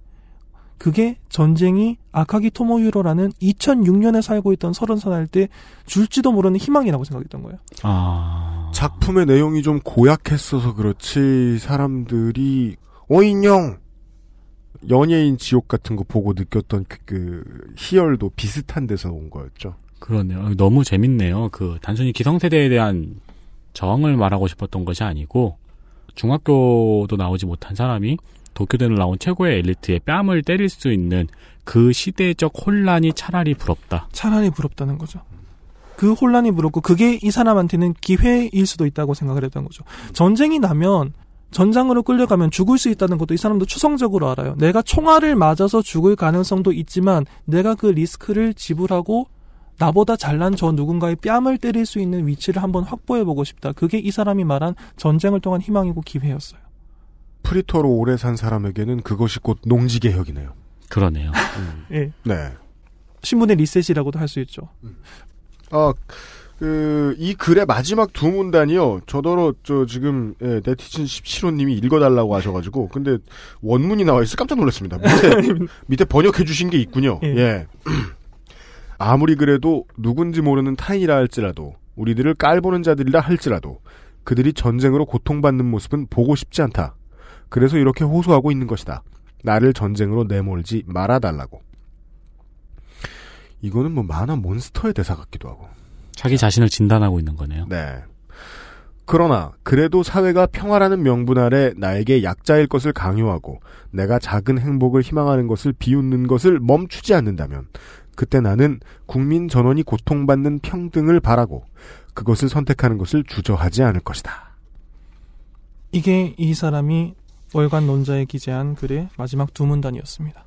저는 왜 이렇게 울림이 큰지 모르겠네요. 그러니까 이놈 웬놈의 폭력성이 이렇게 설득력이 있습니까? 그렇습니까? 네. 비겁한 협박이긴 한데 자신보다 강한 사람을 향해서 협박의 칼날을 들이밀었다는 것에 대해서 저는 가산점을 주고 싶어요. 정말로. 네, 음. 맞아요. 기성세대, 나보다 강한 사람들, 권력자들, 일본을 지배하고 있는 사람들한테 너희들 자꾸 이러면 이라는 협박이잖아요. 솔직히 2006년 시점에서 일본이 전쟁으로 돌입할 가능성은 제로에 가까운 게 아니라 제로였기 때문에 음. 그냥 사고 실험에 가까운 협박이죠. 하지만 강자를 향하고 있었어요. 네. 이 사람의 분노는. 그러니까 자신의 욕망을 드러내고 자기 스스로 드러낸 자신의 욕망을 진단함으로써 이 사회를 지금 말하고 있는 거잖아요. 근데 이 사람은 사회를 말하고 있긴 하지만 어디까지나 자기 얘기를 하고 싶다는 욕망은 글 끝까지 유지가 되네요. 예, 나를 좀 봐달라는 거죠. 네. 내가 여기 있다. 가난한 프리터가 여기 있다. 음, 내가 전형이다. 이렇게 이 글이 끝났습니다. 그래서 이 글을 그냥 소개만 해드리는 건 별로 의미가 없고요. 이 네. 글에서 제가 뭘 생각했는지를 지금부터 말씀을 드리고 싶은데 음. 아까부터 안빈낙도라는 말이 나왔지 않습니까? 아, 예, 예, 예.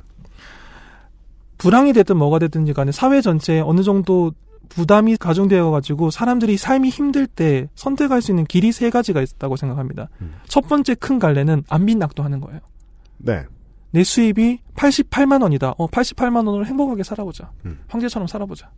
쌀밥이 맛있다. 쌀을 한 올, 한 톨, 한 톨 씹었더니 맛있더라. 이렇게 살아보자. 아, 안민낙도. 그러네요.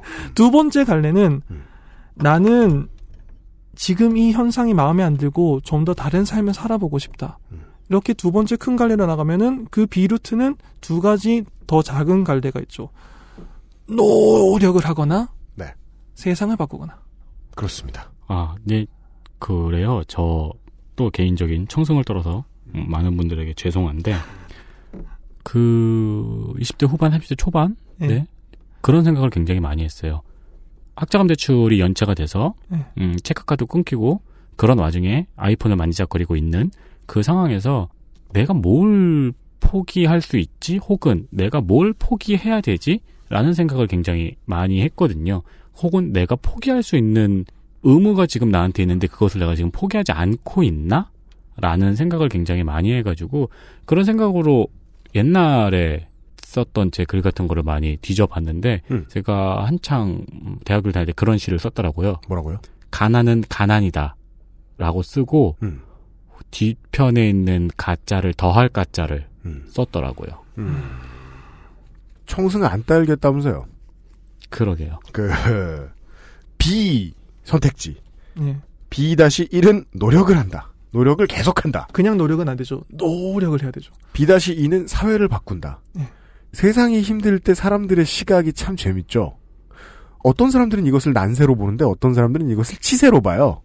예. 그럴 때 선택지가 갈리죠. 음.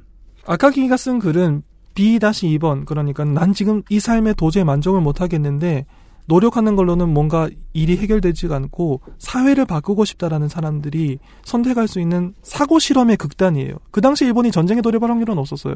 사고 실험이죠. 네. 만약에 일본이 전쟁에 돌입한다면 사람들이 총알을 맞고 많이 죽어가지고 사회가 유동성이 생긴다면 나한테도 기회가 생긴다면 음. 그런 걸 한번 머릿속에서 시뮬레이션을 돌려봤던 것이고 그게 사회의 주목을 받았던 거죠. 다른 음. 여러 가지 요인이 있어서. 여기까지 이야기를 하면서 한국과 일본이 참 비슷하다 비슷하다는 이야기를 많이 했었는데 여기서 처음으로 차이점이 나옵니다. 뭘까요? 일본은 이 뒤에 전쟁까지는 아니지만 그것에 준한다라고는 표현하고 싶은 굉장히 큰 재앙을 한번 겪죠. 그 얘기군요. 그 이야기를 해보고 싶습니다. 알겠습니다. 이 이야기가 다시 앞에서 뭐 그냥 아무 생각 없이 언급했던 혹은 뭐 이번에 남부지방에 큰 피해도 있었고 해서 예 어, 재난으로 넘어갑니다. 너무 재밌네요. 전 다시 한번 정신을 다 잡아야 될 것 같은데. 네. 너무 재밌어서 제가 지금 계속 휘둘리고 있어요. 그러니까요. 예. 그 너무 재밌으면 사람이 제일 하고 싶은 게 나오는 거예요. 나늘 하고 싶은 힘들었다. 예. XSFM입니다.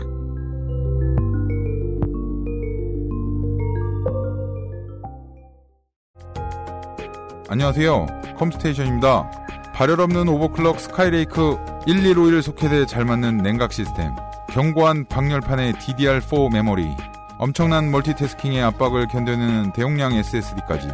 무슨 말인지 아시는 분들에게 오히려 골치 아픈 문제일 겁니다. 큰맘 먹고 준비한 고사양 PC가 말썽을 일으키면 어쩌나. 서로 궁합이 맞지 않으면 어쩌나. 컴스테이션을 떠올려 주십시오. 호환, 발열, 전압, latency, freezing 현상, 상상할 수 있는 모든 문제를 해결될 때까지 돌봐드리겠습니다. 당신이 쏟아부은 노력과 비용, 컴스테이션과 함께라면 안심까지 더할 수 있습니다. 왜냐면 컴스테이션은 조용한 형제들과 함께하기 때문입니다.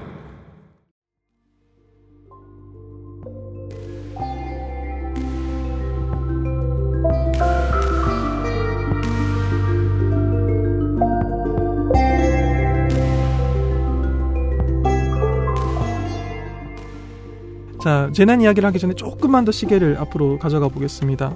그 메이지 유신기라고 있죠. 일본이 근대로 접어들기 위해서 뭐 메이지 혁명이라고도 메이지 유신기라고 하는데 메이지 유신기에 일본이 무혈로 이 근대화를 이룬 건 아닙니다. 내전이 몇 번 있었어요. 네. 그 중에 보신 전쟁이라는 게 있습니다. 19세기 중엽입니다. 예. 그 청취자 여러분은 안 보이시겠지만은 보신 전쟁이 어떤 식으로 진행되는지에 대해서 지도를 지금 여기 스튜디오에 있는 분들은 같이 보고 있습니다. 네, 지도가 나와 있습니다.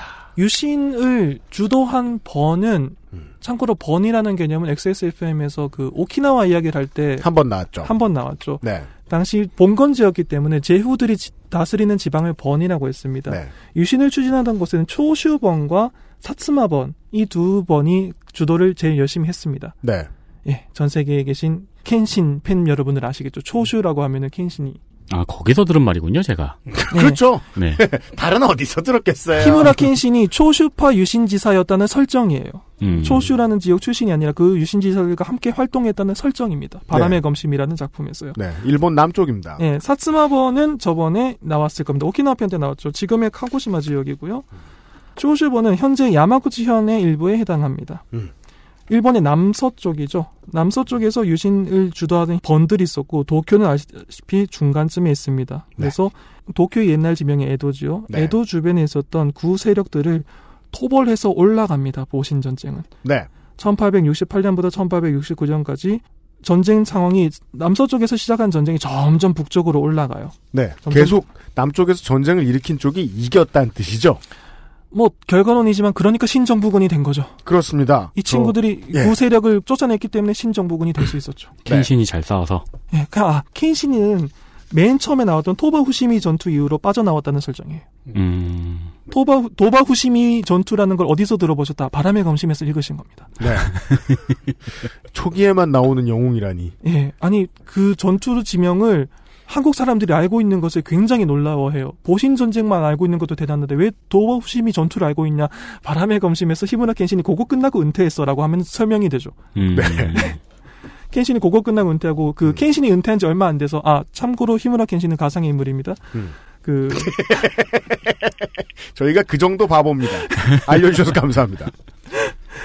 그 은퇴하고 얼마 안 돼서 그 계속 북상하죠. 에도를 지나서 아이즈라는 곳으로 갑니다. 아이즈 전투라는 게 있어요. 아이즈 전쟁이라고 하는데 아이즈번은 어, 전 세계에 계신 히무라 켄신 팬 여러분 안녕하십니까? 사이토 하지메가 있었던 신선조라는 그 조직의 바탕이 된 곳이 아이즈번입니다. 아, 그렇군요. 아, 너무 재밌어. 일본 역사 재밌는 이유가 네. 바람의 검심 바람의 검심 있으니까요. 네. 신선조가 있었던 그러니까 히무라 켄신이랑 사이토 하지메랑 어떻게 사이가 좋겠어요. 음. 신선조의 바탕이 되었던 지역이 아이즈번이었습니다. 그 아이즈번이로 가서 그러니까 막부의 마지막까지 충, 구세력의 마지막까지 충성을 다했던 지역이었죠. 음. 마지막까지 충성을 다했으면 진 전쟁에서 어떤 결과가 있었을까요? 희생이 막심했죠. 당연합니다. 아이즈 전쟁에서 이 지방은 굉장히 많은 희생을 치릅니다. 음. 결국 신정부군이 이기고 우리가 알고 있는 번이라는 개념이 사라지고 현재 일본의 행정구역의 중심인 현이라는 개념이 생깁니다. 네. 이걸 폐번치헌이라고 하는데 맞습니다. 번을 없애고 현이 설치가 됩니다. 그래서 네. 일본의 각지가 사츠마번이 있던 곳은 카고시마 현이 되고 쇼슈가 있던 곳은 야마구치 현이 되고 하면서 음. 아이즈가 있던 곳은 여러분이 아시는 지명이 됩니다. 후쿠시마 현이 되죠. 네. 아. 그렇습니다. 그게 참 재밌죠. 우리가 계속 그 보신전쟁 얘기할 때 듣는 그 사초, 예. 예, 동맹이라는 말이 사스마본과 초슈번의 예, 동맹이라는 뜻이잖아요. 예. 그래서 그 동맹은 아마 이제 떨렁 이 일본 전역을 다 휩쓸었는데 2년짜리 전쟁이니까 얼마나 빠르게 승승장구해서 이긴 겁니까? 음. 이제 다 우리 번임 이렇게 생각했을 텐데 네. 현대 국가가 됐죠. 음. 예. 현대 국가가 되면서 후쿠시마 현이 생기죠. 네. 자, 후쿠시마 현이 여러분이 알고 계시는 게 아마 좋은 추억으로 알고 계실 확률은 좀 적죠. 음. 그게 저는 굉장히 슬픕니다. 제 그- 개인적으로는 후쿠시마는 아름다운 곳이에요. 좋은 관광지였고 온, 아름다운 온천이 있고 거기 특산물이 복숭아랑 쌀인데 아 그래요? 예. 음. 여러분은 이런 걸로 알고 계신 게 아니죠. 그렇죠. 그렇죠. 거기에 놀러 가서 그 전에 관광을 가서 아름다운 추억을 간직하신 분 빼고는 왜냐하면 후- 저 뭐냐 복숭아는 수출되기 좀 어렵거든요. 과정에서. 예. 여러분은 이런 식으로 후쿠시마를 기억하지 않고 않으시겠죠. 그게 네. 좀 서글픕니다. 어, 오해를 방지하기 위해서 아무리 신정부군이 나쁘다고 해도 아이즈 전쟁을 한 그 지역에 원전을 세운 건 아닙니다. 아이즈 번이 있었던 곳은 후쿠시마 현의 서쪽이고 그 원전은 당연히 해안가에 세웠기 때문에 동쪽에 있습니다. 그 거리가 좀 떨어지긴 한데 같은 현이긴 해요. 음. 그래서 동일본 대지진 발생했을 때 다른 지역 사람들이 양식이 있는 사람들은 그런 말을 하더라고요. 근대화의 과정에서 저 지역이 음. 신정부군 굳이 따지자면 지금 정부와 연관이 없진 않잖아요. 신정부군이라는 네, 곳이 네. 그렇게 큰 희생을 치렀는데 음. 대지진이 벌어지고 나니까 이제는 사람이 살지 못한 땅으로 만들어놨구나. 네. 굉장히 가슴이 아프다, 미안하다는 말을 하는 사람들이 적지 않았어요. 일본 내부에서는 그 일본 역사적 내부. 비극을 연결해서 생각하시는 생각할 분들이 수도 있죠. 생각하는 사람들도 있었죠. 음. 1971년 3월 26일에 도쿄 전력 주식회사가 건설하고 운영한 최초의 원자력 발전소인 후쿠시마 제1원자력 발전소가 상업 운전을 시작합니다. 네. 1971년이니까는 전쟁이 1868년, 69년이었으니까 대충 한 103년 정도 뒤요. 음. 103년, 102년 정도 뒤에 그 지역에서 좀 동쪽으로 떨어진 해안가에 원전이 들어서요. 여러분 이상하다고 생각해 보신 적 없나요? 어떤 점이 말입니까?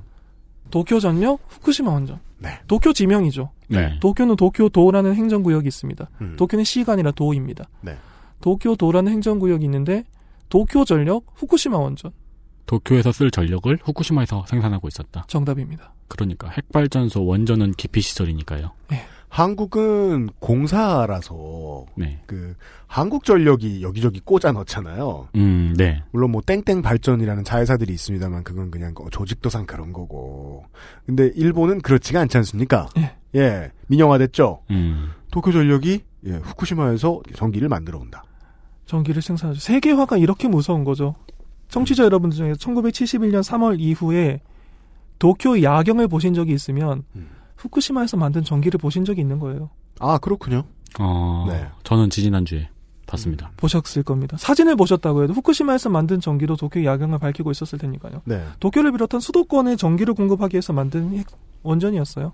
그렇기 때문에 동일본 대지진이 발생한 직후에 도쿄도가 100억엔 규모, 1000억이죠.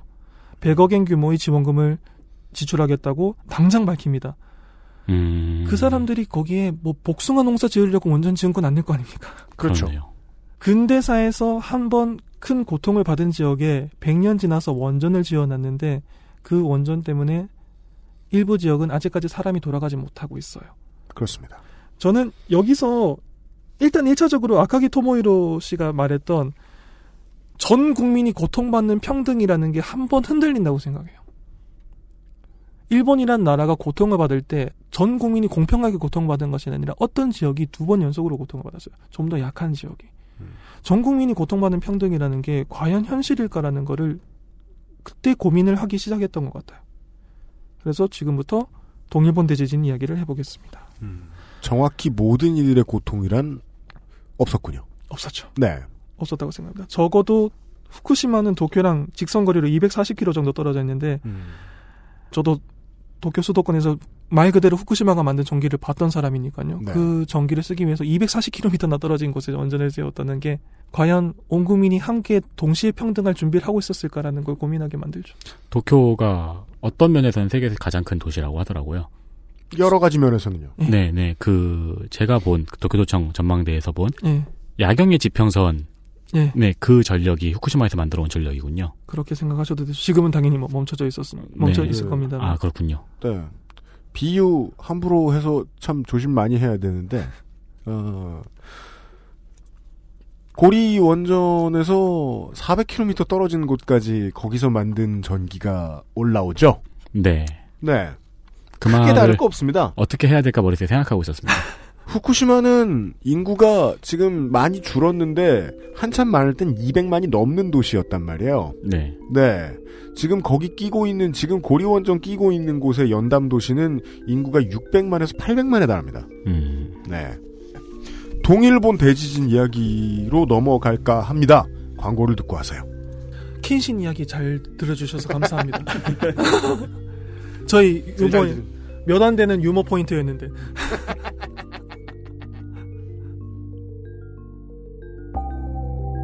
XSFM입니다.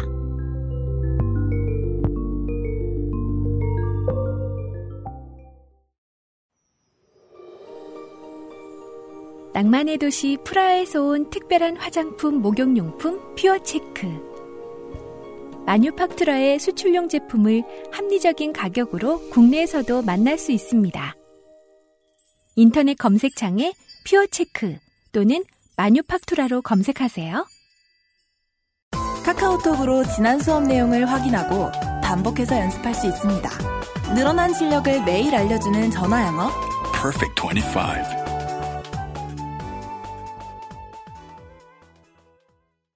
카카오톡으로 지난 수업 내용을 확인하고 반복해서 연습할 수 있습니다.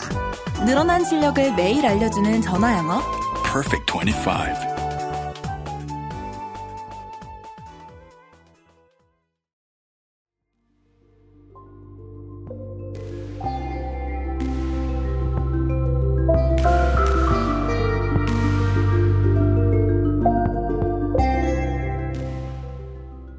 저도 좀 이제 그 다시 돌아봐서 그 왜냐면은 그 켄신은 우리가 어릴 때 읽었잖아요.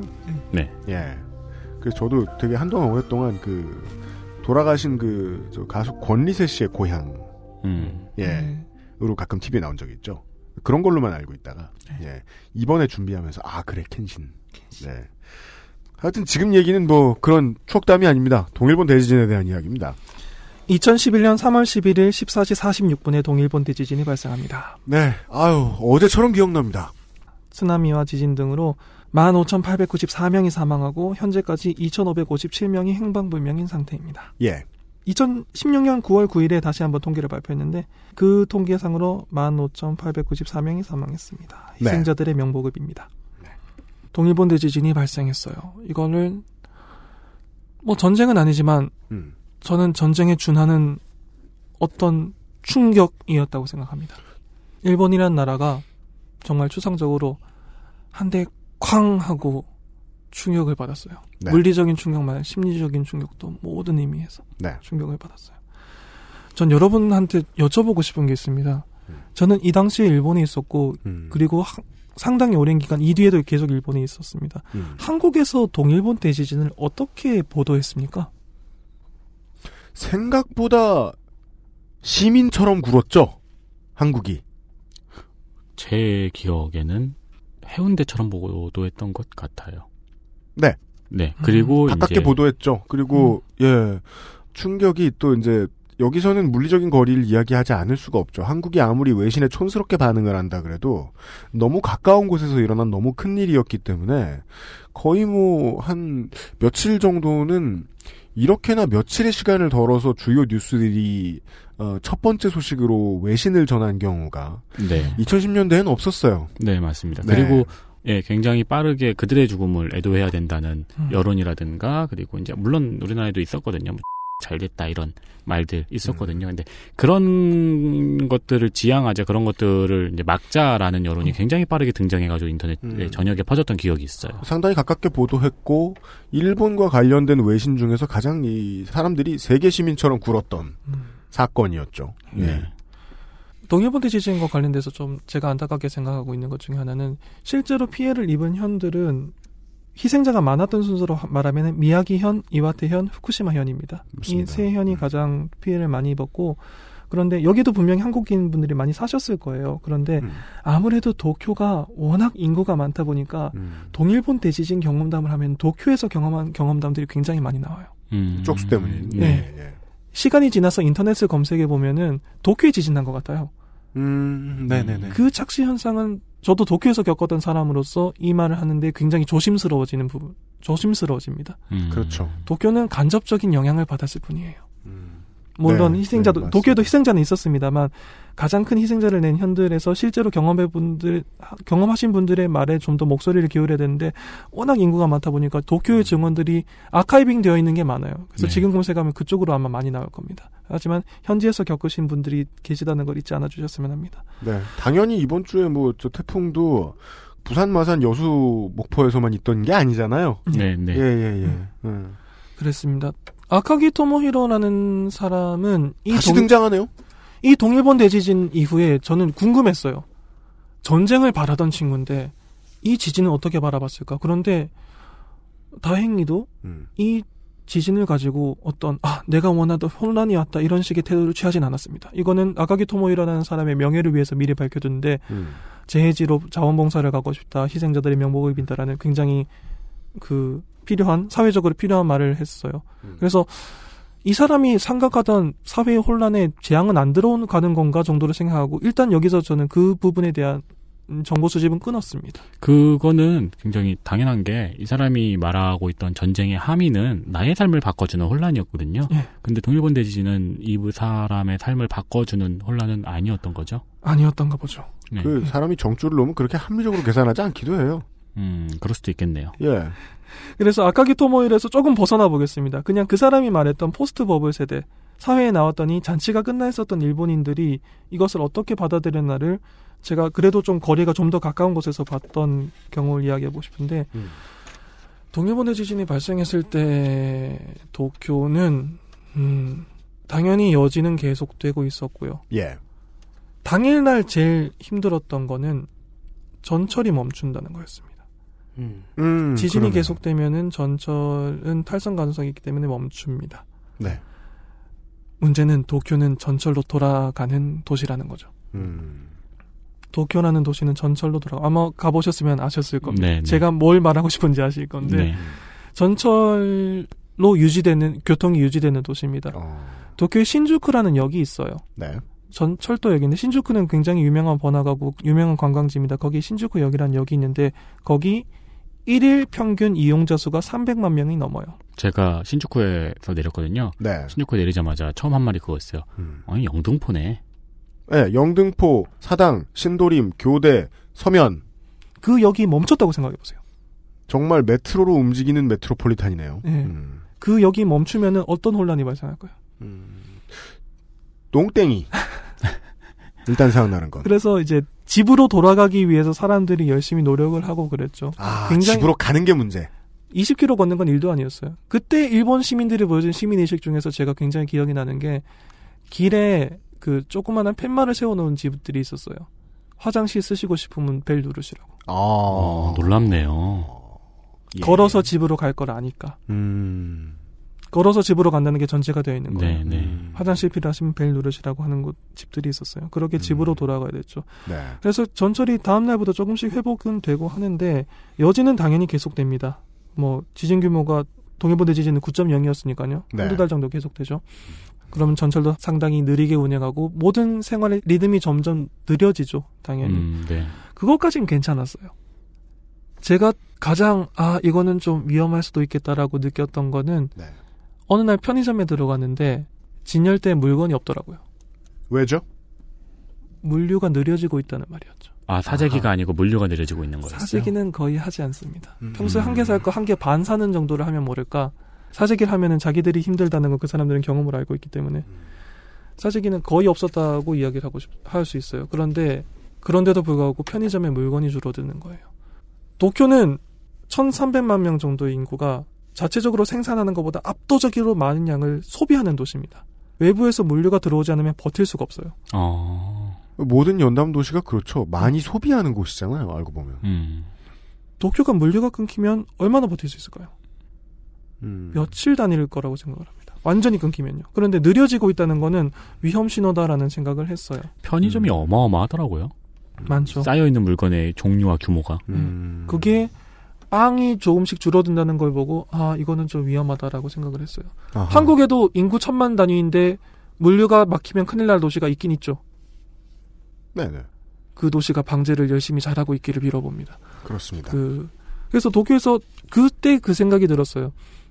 물건을 사재기를 하지 못하더라도 물류가 조금씩 느려질 수도 있는데 이 비상 상황에서 누가 더 오래 버틸 수 있을까? 집이 좁아서 방색을 많이 못 내기 때문에 집이 좁아서 누울 공간과 책상 둘 공간밖에 없는 사람과 자기 가정집이 있어서 2층짜리 집이 있는 사람 음. 버티기 시작하면 누가 먼저 버틸까? 음. 가난한 사람부터 먼저 버티기 힘들어질 거예요. 그렇죠. 물류가 느려지고 있다. 뭐 그 정도 상황이 도시에 생긴다는 거는 아까 말씀해주신 PC방에서 예. 일을 구하고 있던 사람들의 일자리에도 분명히 영향이 있겠죠. 음. 그때 그 생각이 들었어요. 피해라는 게 물론 쓰나미 영상을 굉장히 많이 볼 수밖에 없었던 직후에 들었던 감상이기도 하지만 피해라는 게 물처럼 낮은 곳으로 흘러들어가서 약한 사람들 발목부터 차오른다는 느낌이 들었어요. 음. 오늘의 주제에 대한 이야기입니다. 세월호 참사 때도 얼핏 들었던 생각인데 너무 마구리라 그냥 어, 목 안으로 다시 밀어넣고 어디에서도 말해본 적이 없는 상념이었습니다. 저 사람들은 이 사고가 없었어도 원래부터 늘 안전한 환경 속에 살고 있었을까? 근데 음. 말이 저 사람들이고요. 우리죠, 우리. 네. 그럼 그 중에 우리가 아닌 사람들은 누구이며 그 우리가 아닌 사람들은 어떤 환경에 있을까? 에 대한 궁금증을 가지다 말고 그냥 집어넣었던 생각이 났어요. 음. 상황을 지금 해결하는 데는 전혀 도움이 안 되는 상념이니까요. 네. 다행히 뭐 물류는 회복이 됐고 도쿄가 패닉에 빠진다던 그런 일은 없었습니다. 그런데 그때 느꼈던 인상은 굉장히 강렬했어요. 저도 나름대로 사고 실험을 해본 거죠. 만약에 이 큰 도시에서 물류가 이상 더 지체된다면 최악의 경우 끊긴다면 어떻게 할까? 지진이 났구나라는 걸 체감할 수 있었던 두 번째 경험은 의외이실지도 모릅니다. 자전거를 사기 어려워졌어요. 어, 왜요? 자전거가 동이 나더군요. 아, 그, 저, 전철이. 예, 출퇴근을 해야 되는데 자전거가 굉장히 유용하다는 것이 판명이 나니까는 제가 걸어갈 수 있는 네 군데를 돌아다녀봤는데 자전거 전문점, 큰 쇼핑몰, 백화점에 있는 자전거 그 코너 없어요. 나름 자전거 대국인데. 그리고 이거는 뭐 제 망상이길 바랍니다만 지금 우리는 결과를 알고 있잖아요. 후쿠시마 원전이 그렇게까지 최악의 상황까지 가지 않았다라는 걸 우린 전제로 살고 있지 않습니까? 그때 그때는 정말 시시각각 들어오는 뉴스들이 위험했어요. 이건 뭐 그냥 사고 실험입니다. 만약에 정말 사람들이 도쿄를 버려야 한다면 가장 안전한 선택지는 가족 수만큼 자전거가 있는 거죠. 그런 상황까지 또 예비할 수 있을 만한. 있으려면은 자전- 가족 수만큼 자전거가 있으면 기동력이 높아지니까요. 음. 네. 차는 선택할 수 없을 테니까. 네. 그 생각도 들더라고요. 자전거도 뭐 자전거도 한동안 있으니까 다시 들어왔습니다만 음. 그런 일순간 일순간이었어요. 어느 날 가보니까는 편의점에 빵이 없더라. 어느 날 가보니까는 자전거를 새로 살려고 하니까 살 수가 없더라. 이런 식으로 느꼈어요. 저는 음. 동일본 대지진이라는 쇼크를. 광속으로 차를 포기하게 됐겠죠, 사람들은. 폭 1.8m의 이동 수단. 몇 시간에 한 번씩 휘발유를 부어주지 않는 이상 가지 않는. 그리고 길이 막히면. 한 시간 내에 포기했겠네요. 네. 네. 인구 1,300만 명이 서진 서쪽으로 이동한다고 생각해 보세요. 그 앞에 주유소들이 얼마나 빨리 석유가 사라질까요? 불가능한 거죠. 네. 자동차라는 차로 건. 이동은 불가능. 불가능한 거죠. 그건 네. 옵션이 안 들어가는 거예요. 네. 그러면 거- 걸어야 되는데 자전거는 걷는 것보다는 압도적으로 효율이 좋은 탈 것입니다. 그렇습니다. 그렇습니다. 놀랍습니다. 정말로. 속도면에서도 그렇고 차량면에서도 그렇고 그리고 예. 길이 안 닦여도 갈 수 있죠. 왜냐하면 동경에서 소나 말을 키우기는 어려우니까요. 그러니까요. 네. 그 두 가지였어요. 제가 기억하고 있는 뭐 여러 가지 기억이 있습니다만 음. 도쿄가 위험하면 어떻게 될까라는 것들이 그런 상상을 하고 있을 때 또 그 생각이 들었죠. 물건을 쌓아놓을 공간이 있는 사람. 애시당초 가족 인원수만큼 자전거를 확보할 수 있었고 자전거를 둘 공간이 있었던 사람들이 살아남을 확률이 높아요. 네. 피해가 물처럼 차, 차 들어오니까는 가장 낮은 곳에 있는 내 무릎까지 이제 차 들어오는구나라는 생각이 들더군요. 음. 창고. 창고란 물리적 면적이고, 물리적인 면적이란 일본인들을 그 긴 시간 동안 가장 오래 괴롭혔던 부동산. 부동산이니까요. 네. 그래서 이 동일본 대지진이라는 충격파가 팍 왔을 때, 쾅 하고 일본을 때렸을 때 사람들이 어떻게 살았는지를 한번 파트별로 봐보겠습니다. 경제적 약자인 일본인들은 그러면 기회를 얻었을까? 저는 그렇지는 않다고 생각해요. 이건 한국에서도 몇 번 보도가 되는 걸로 아는데 후쿠시마에서 원전 사고가 나서 일단 방사능이 노출은 됐지 않습니까? 네. 그래서 사람들이 아직도 많은 굉장히 넓은 지역에 돌아가지 못하고 있죠. 일본 정부 입장에서 두 가지 옵션이 있어요. 그 지역을 포기한다. 어, 이거는 재기됨과 동시에 폐기돼야 되는 옵션이죠. 네. 영도를 포기할 수는 없어요. 그걸 사람 살 수 있는 곳으로 만들어야 돼요. 어떻게 해야 될까요? 방사능 오염을 제거해야 됩니다. 누군가 일을 해야 되네요. 예, 방사능 오염 제거 작업이 들어가야 되죠. 음, 목숨을 내놓은 일을 누군가 해야 되네요. 플러스 어마어마한 수작업. 아, 가장 충격적이었고 잘 팔렸던 뉴스가 동일본 대지진 당시에 바로 그거였죠. 뭐 몇몇 대신들 혹은 뭐 그 도쿄 발전의 대표 이런 사람들이 현장에 있는 사람들에게 절하는 장면, 네. 메시지 보내는 장면, 부탁한다. 음. 부탁한다. 너무도 충격적이었죠 한국인들에겐 그 문화를 이해하지 못하는 예. 죽어달라라는 말이 역사에 남은 것을 본 적이 없는 한국인들에게는 네 아, 네, 그 말 기억나네요. 죽어달라. 부탁한다. 영웅이 되어달라. 네, 네. 그 영웅이 되어달라는 왜 외신에서 후쿠시마 50라고 했던 그 후쿠시마의 마지막으로 남아있었던 50명 음. 그런 사람들은 그나마 언론의 주목이라도 받았죠. 이런 말 하면 굉장히 안 좋습니다만 네. 그 사태가 어느 정도 진정이 되고 난 다음에 사람들이 아 그러고 보니까 후쿠시마 원전 사고가 있었지라고 하고 있는 지금까지도 오염 제거 작업은 하고 있어요. 굉장히 많은 인원이 동원됩니다. 그리고 당연히 위험해요. 그러면 수당이 높죠. 네. 아 거기 갈 사람들이 뻔하군요. 수당 높으면 누가 갈까요? 별일 없었을 때는 의학 실험에 투입됐을 알바들이 가겠죠. 경제적 약자들이 가죠. 네. 그것도 하청이 하청으로 누군가는 돈을 벌죠. 음. 음, 그것도 하청이 하청으로 가나요? 제가 되게 그 쉬운 소리 뜬구름 잡는 소리 했군요. 그 자존감 깎아먹는 대가로 돈을 버는 줄 알았더니 예, 위험에 노출되는 대가네요. 굉장히 전문적인 일을 아닌가요? 일 그런 전문적인 그 측량 작업이라는가 그런 것도 있지만은 단순 반복해야 되는 작업이 굉장히 많아요. 오염 제거 작업이라는 게 별거 아닙니다. 그 가로수에 잎사귀마다 방사능이 묻어 있어요. 집에 벽마다 유리창에 방사능이 묻어 있어요. 지붕에도 묻어 있고 작은 강에도 표면에는 방사능이 있어요. 그걸 누군가가 가서 물로 씻어내든 약품 처리를 하든 해서 굉장히 많은 양의 수작업을 반복해줘야 돼요.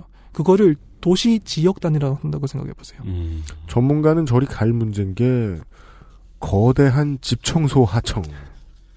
이네요. 오늘- 목숨을 건. 오늘은 요 구역에 가서 이 집의 청, 이 집의 옥상부터 시작해서 방사능을 제거해 나가기 시작한다. 어, 그 작업에 투입되는 거죠. 오염 제거란 그런 일이군요. 뭐 여러 가지 종류가 있습니다만 지금 가장 많은 인원이 동원되고 있는 건 이런 식의. 어. 그 제가 이 뉴스들 보고 이제 가장 이제 비근한 예는 그거였죠.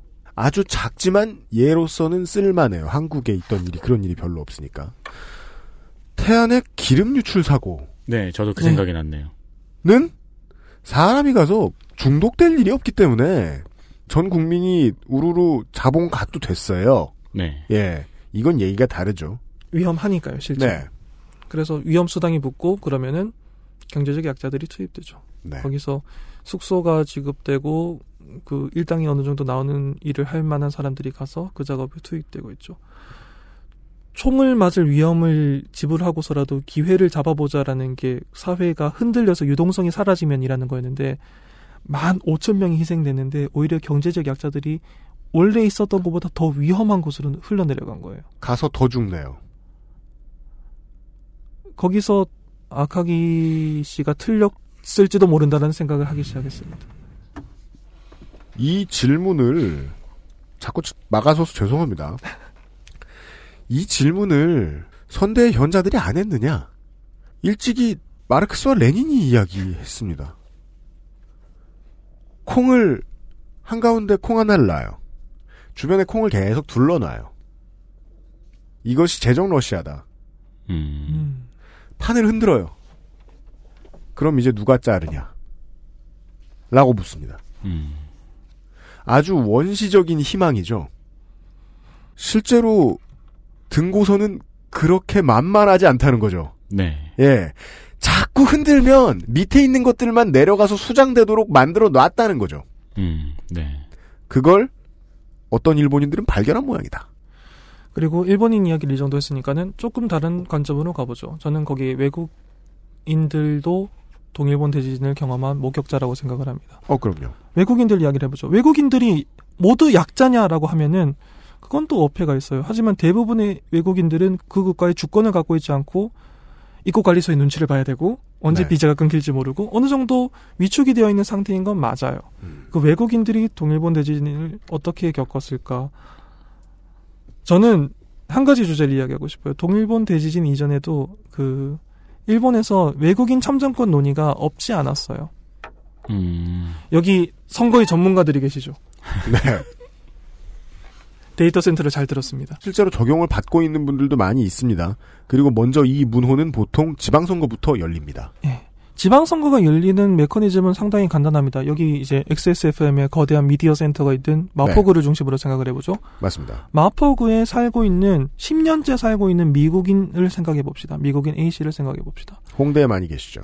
이분은 국적은 미국인이에요. 네. 그래서 미국이라는 국가가 어떤 방향으로 갈 거냐를 생각을 할 때 도널드 트럼프냐 힐러리 클린턴이냐를 선택할 권한은 이 사람한테 있어요. 음. 근데 이 사람이 일상생활을 영유, 영유하는 것은 마포구란 말입니다. 네. 일주일에 몇 번 쓰레기를 가져갈 것이냐. 눈이 왔을 때 왜 이렇게 자꾸 길이 미끄러지냐. 제설 작업 어떻게 해줄 거냐. 네.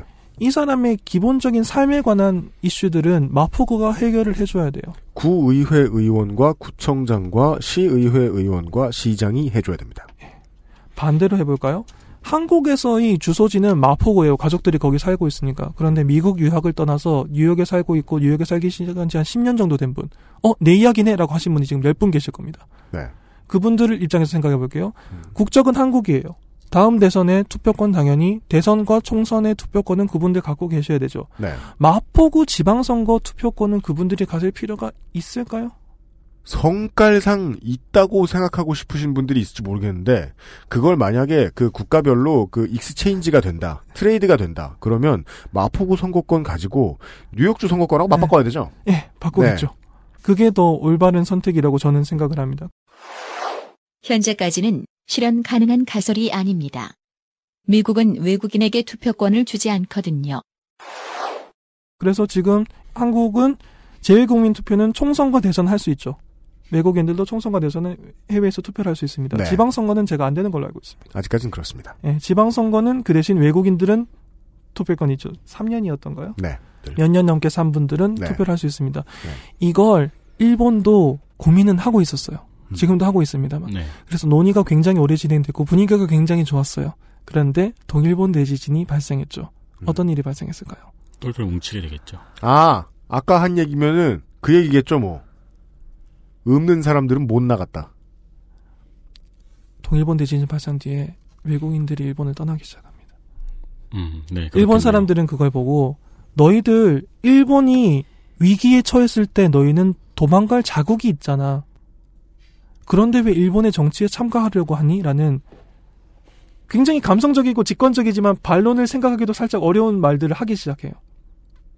좋은 표현이네요 감성적이고 직관적이지만 반론하기도 애매한 음. 그래서 그냥 돌아서서 그냥 불통되는 거죠 아 또라이 이러면서 예. 뭐 이성적으로 하려면 반론이 얼마든지 할 수 있죠. 아니 선거권이라는 게 꼭 그런 것도 아니고 네. 재난이 없을 때도 우리는 함께 살아야 되고 말할 말은 많은데 네. 적어도 2011년 3월 말 시점에서 그 말을 할 사람은 별로 없었어요. 네, 그러네요. 네. 말 꺼내기 어려웠습니다. 외국인들이 실제로 빠져나갑니다. 자료가 하나 있습니다. 2010년 그러니까 지진이 발생하기 3개월 정도 전이죠. 2010년 연말에 일본에 등록되어 있던 외국인 숫자가 213만 4,151명입니다. 2011년 3월 말에 209만 2,944명으로 줄어요. 4만 1,207명이 줍니다. 1.9% 정도가 줄죠. 1% 그러니까 인구로 얘기할 것 같으면 1% 빠진다는 건 티가 오지게 납니다. 1.9%니까는 거의 2%에 가까웠죠. 어, 한국도 그렇고 뭐 중국도 그렇습니다만 특히 이때 제가 느꼈던 거는 유럽 체르노빌 사고가 있었지 않습니까? 네. 유럽인들이 원자력에 대해서 느끼는 공포는 우리랑은 좀 달랐던 것 같아요. 음흠. 체르노빌이 알고 있던 세대는 후쿠시마에서 트러블이 있었다는 소리가 들리자마자 바로 티켓을 샀어요. 음. 그 사람들이 갖고 있는 원전에 대한 공포는 우리랑은 다를 수밖에 없죠. 경험이 있으니까. 네네. 네. 유럽인들이 빠져나갑니다. 그런 플롯이 또 있네요. 네, 유럽인들이 빠져나갑니다. 아시아인들도 빠져나갑니다. 비행기 티켓을 바로 바로 결제할 수 있는 외국 그 직장인들이 빠져나갑니다. 음. 3월이었어요. 일본은 4월이 회계 연도가 시작하는 날입니다. 네. 한국은 3월이죠. 음, 일본은 네네네. 4월이 회계 연도가 시작하는 날이고 그 말은 학교도 4월에 개학을 해요. 네. 3월은 방학입니다. 음. 학생들이 아직 방학이에요. 집에서 어마어마하게 전화가 오죠. 음. 너 당장 들어와라. 일단 들어와라. 아, 일본으로 유학을 내보냈던 집에서 부모님들이 본국에서 전화합니다. 예. 예. 들어와라. 대학이고 뭐고 일본을 빠져나가라. 예, 지금 일단 어쨌든 수업도 없는 거 아니냐. 한 번이라도 나와라. 들어와라. 뭐 들어와라. 개강 전에는 뭐 휴학하고 나갈 수 있는 기회가 있으니까요. 예, 음. 나갈 수 있으니까 일단 들어와라라고 어떤 사람은 여진보다 집에서 오는 전화가 더 무서웠다는 말을 하기도 해요. 음, 네네네. 전화 틀어놓고 부모님이 우니까 그죠, 그죠, 그죠, 그죠. 오라고. 음. 그래서 그때 당시 비자 제도 때문에 그 재입국을 전제로 하면은 비자를 1, 1년, 2년이나 비자를 받고 있더라도 한 번 일본을 벗어났다가 재입국을 하려면은 일정한 절차가 필요했어요. 음. 재입국 허가라고 하는 건데 네. 그 도쿄에서 재입국 허가를 받기 위해서 줄을 선 사람들을 음. 일본 언론이 찍어서 보도를 해요. 음. 킬러 포토죠. 네, 외국인들이 그러네요. 일본을 빠져나간다. 음, 그렇죠. 음. 그걸 또 안에 있는 나라의 카메라가 잡아서 안에 있는 사람들에게 보여주는 건 참 공포죠. 네. 우리가 있는 땅을 빠져나가려고 하는 사람들. 음, 여러 가지 해석이 나올 수 있는. 외국인들이 지방 참정권 정도를 요구하는 게 세금과 거주 기간이에요. 우린 여기 살면서 세금을 내고 있다. 그리고 우리는 여기 주소만 두고 있는 너희 친척보다 내가 여기 더 오래 살았다. 나도 여기에 참가하겠다라고 하는 건데 네. 일본은 이때 외국인들은 일본이 위기에 처하면 일본을 버리고 떠날 수 있는 사람들이라는 어떤 공감대가 형성돼 버려요. 그 사진은 결국 그렇게 돼 그렇게 쓰여 버렸군요. 그런 사진들은. 이게 외국인 인권에 좋게 작용할 일은 굉장히 적죠.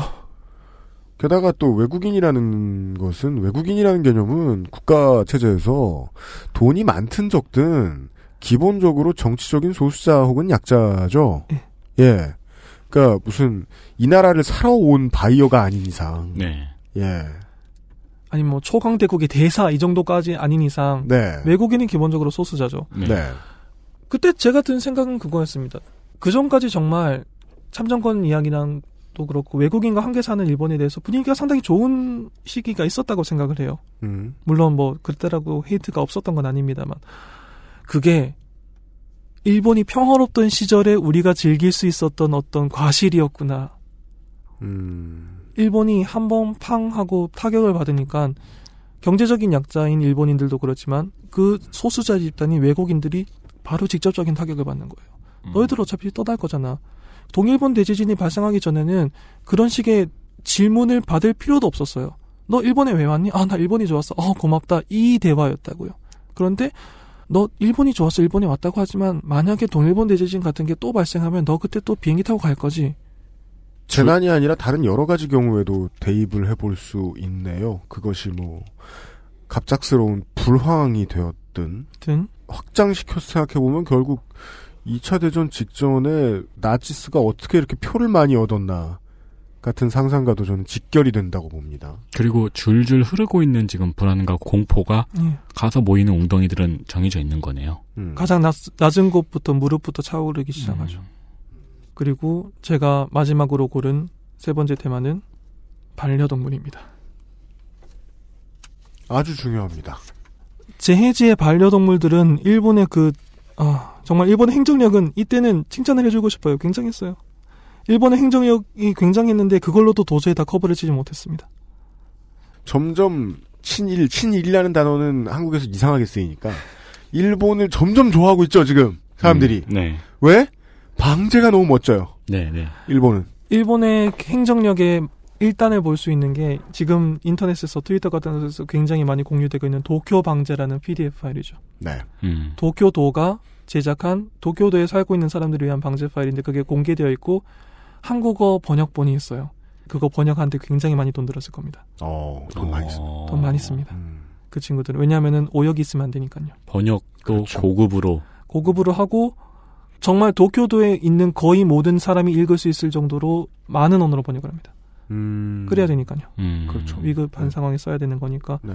거기 든 예산도 상당했을 거예요. 근데 그 행정력의 혜택을 인터넷이라는 문명의 이기를 통해서 한국 사람들 중에서 일부가 공유를 하고 있는 거죠. 네. 예, 그것도 굉장한 일이라고 생각하는데 음. 그 정도의 행정력을 갖고 있는 일본도 동일본 대지진 당시에는 반려동물까지는 도저히 완벽하게 보호하지는 못했습니다. 그래서 상당히 많은 수의 반려동물들이 야생화가 되기도 하고 희생을 당했지요. 제가 이거를 알 수 있게 된 게 아직까지 기억이 나요. 2011년이었고 초여름이었던 걸로 기억하는데 신주구역에 갈 일이 있어서 갔는데 역 앞에서 사람들이 길을 쭉 늘어서서 모금 운동을 하고 있더라고요. 거기 원래 모금 운동 많이 합니다. 음. 근데 사진이 좀 달라요. 동물 사진인 거예요. 음. 뭔가 싶어서 가봤더니만은 그 목이 다 쉬어가지고 그 청년이 소리를 지르고 있는 거예요. 음. 후쿠시마 원전 피해와 쓰나미 등으로 많은 동물들이 가족과 떠나서 보호소 생활을 하고 있다. 여러분들이 음. 모금을 해주시면 이 아이들이 먹을 밥과 음. 모- 보호소에서 살 수 있는 시간을 확보할 수 있다. 도와달라고. 음. 일본에서도 솔직하게 말씀드리면 전원이 다 찬성한 건 아니에요. 찬반 양론이 있었다고 할 수 당연합니다. 네. 네. 또 꺼놓고 이야기해 볼게요. 그 천엔을 아프리카에 주면 누군가가 백신을 맞을 수 있어요. 네. 다른 지역에 가면 어떤 난민들이 배를 탈 수 있어요. 음. 근데 아무리 선진국이라지만 선진국의 강아지와 고양이와 다른 반려동물이라지만 그 동물들을 위해서 모금 활동을 해서 그 예산을 그쪽으로 보내는 게 합당한 일인가라는 문제 제기를 하는 사람이 왜 없겠습니까? 사실 아프리카나 그런 데까지 안 가도 되기도 하고요. 일본 내부에서도 분명히 네. 있었죠. 음. 그랬는데 저는 만약에 그 순간에 그런데 누군가에겐 그 동물들이 가족이에요. 음. 네.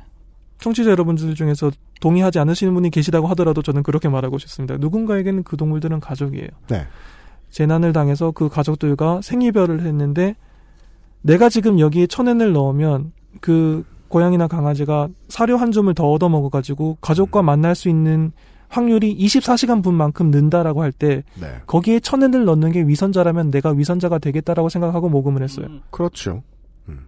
일본의 행정력으로도 반려동물들까지는 도저히 보호를 못 해줬던 거예요. 그래서 반려동물용 식사를 만드는 매체 그 업체에서 엄청나게 기부를 합니다. 어. 엄청난 양의 기부를 해요. 보- 동물 보호 단체들이 달려가고 난리를 쳐요. 그래도 다 구하진 못했고 그냥 감동적인 스토리 몇 개가 공유되는 정도였습니다. 많은 노력을 했습니다만 그래도 행정력으로 커버한 것은 한계가 있었어요. 제가 굉장히 대단하다고 생각했던 게 이때의 반성을 살려서 이번 쿠마모토 지진 때는 그 동물들과 함께 대피할 수 있는 대피소 마련이라든가 이런 걸 위해서 움직이는 단체들이 있었어요. 반성을 살려서 그리고 심리적으로도 좋- 안정이 되잖아요. 가족과 함께 있는 거니까. 네, 그렇죠. 근데 후쿠시마 당시에는 뭐가 문제였냐면은 함께 살 수 있는 시설이 부족해서 사람들이 함께 살아야 되는데 강아지나 고양이 같은 경우는 알러지를 갖고 있는 사람들이 있기 때문에 위험하기도 하죠. 그럼요. 예. 그래서 그거는 누군가가 미리 대책을 갖고 계획을 세워둬야 돼요. 그게 대단하다고 생각했는데 일본 환경성은 동일본 대지진이 발생한 이후로 반려동물 피해 상황에 대한 종합 자료를 만들어서 연구를 합니다. 실제로. 음. 2011년에 발생한 지진인데 환경성 연구를 해서 실제로 올해 발생한 쿠마모토 지진에서는 어느 정도 대응책이 바뀌어요. 어. 먼저 큰 피해를 입을 존재를 위해서 국가가 돈을 써야 한다는 걸 알기도 알고 실천도 하는군요. 음. 뭐 그렇다고 완벽한 건 아닙니다만 노력을 했다는 건 대단한 일이라고 생각을 합니다. 네네. 그런 식으로 세 단계 내려왔죠. 일본의 경제적 약자들, 외국인들, 반려동물들. 음. 약한 순서대로 차례대로 고통을 받았어요. 음. 사람이 밥을 챙겨주지 않으면 내일 살 수 있을지 없을지 모르는 동물들이 가장 먼저 피해를 받았고 음. 강아지는 강경본 때문에 등록을 하지만 고양이는 등록제도가 없기 때문에 얼마나 희생되는지 데이터도 없어요. 음. 그걸 데이터를 만들려고 굉장히 많이 고생들을 했죠. 공무원들이. 음. 반려동물들이 피해를 받았고 일본에서 그래도 꿈과 희망을 갖고 살아보려던 외국인들이 너는 언제 떠날 거니라는 시서, 질문을 한 번은 받아야 되는 처지가 되었고 경제적 약자들은 돈을 벌기 위해서 위험한 곳으로 가게 되었고 일본이란 나라가 충격을 받았는데 온 국민이 함께 평등하게 고통받는 게 아니라 낮은 곳부터 먼저 고통을 받기 시작하는 거예요. 네. 이건 뭐냐라고 아카기 토모히로에게 한번 물어보고 싶어지더라고요. 그렇죠. 전쟁이 과연 네가 꿈꾸는 그 그림일까? 희생은 약한 곳으로 흐릅니다. 이거는 제가 동해본 대지진을 비교적 가까운 곳에서 보고 느꼈던 느낌이에요. 약한 곳으로 흘러서 약한 곳부터 차오르기 시작합니다. 그래서 분노한 포스트 버블 세대가 일본 사회가 타격을 입는 걸 바랬는데 그 사람들이 가장 먼저 피해를 입었다고 저는 어느 정도 확신을 갖고 있어요. 음, 네, 네. 지금 한 두 시간 정도 이야기를 따라오면서 저희들도, 예, 그 유출을 함께 할 수 있습니다. 네. 네. 그래서 제가 이 이야기를 지금 꺼낸 이유를 말씀드리고 싶은 거죠. 음. 아까 아카기 토모히로가 1975년생이라고 했습니다. 네. 2006년에 글을 썼고 2007년에 글이 발표가 됐죠. 네. 이 사람이 1944년에 30살이었던 마루야마 마사오라는 인물을 자기 글의 제목으로 냈어요. 음. 30살의 고통을 이야기하고 싶었던 거죠. 한국은 IMF 끝나고 닷컴 버블 끝나고 잔치 다 끝나고 난 다음에 사회에 나왔던 1980년대 중후반생들이 지금 딱 30대예요. 네, 맞습니다. 여기 앉아 있습니다. 예. 네. 저 옛날에 그것 때문에 열폭해가지고 음. 페이스북에 글 쓴 적 있어요. 아, 그래요? 네, 그 IMF 때문에 된 줄 알았던 X 세대들은 음. 사실은 기차 끝칸 잡고 떠났다. 그렇죠. 네. 적당하네요. 그리고, 음 그리고 남아 있는 에코 세대라고 하나요? 80년대 음. X 세대 다음 세대들 음. 그 세대들이 포화를 맞고 나니까 음. IMF 시대 맞벌이 시대에 초등학생이었던 디지몬 세대들이 또 올라와서 우리한테 뭐라고 한다. 그렇죠. 너희들이 국내 총생산을 깎아먹고 있다. 네. 한국의 80년대 중후반 세대들이 지금 아카기 토모히로가 10년 전에 했던 고민들을 하기 시작했거나 혹은 하고 있는 중이라고 생각합니다. 음. 그래서 그 고민이 분노가 없을 순 없어요. 왜 분노가 없겠습니까? 근데 그 분노가 아카기 토모히로가 한 번 잘못 보여줬던 방향으로 모두 다 고통받으면 평등해지겠지라는 방향으로만은 가지 않아야 된다고 생각을 해요. 그게 정치적으로 올바라서가 아니라 만약에 그 방향으로 흐르면 그 생각을 한 사람들이 가장 먼저 고통받을 거라고 저는 생각하기 때문에요. 그 말을 하고 싶었습니다. 어쩌면 재난에 대한 방비는 이런 것도 포함이 되어 있어야겠네요. 피해를 안 입을 순 없잖아요. 재난이라는 것은. 근데 그 피해가 한 곳으로 몰리지 않게 하기 위한 시스템도 재난 예방의 일부가 될 수 있겠네요.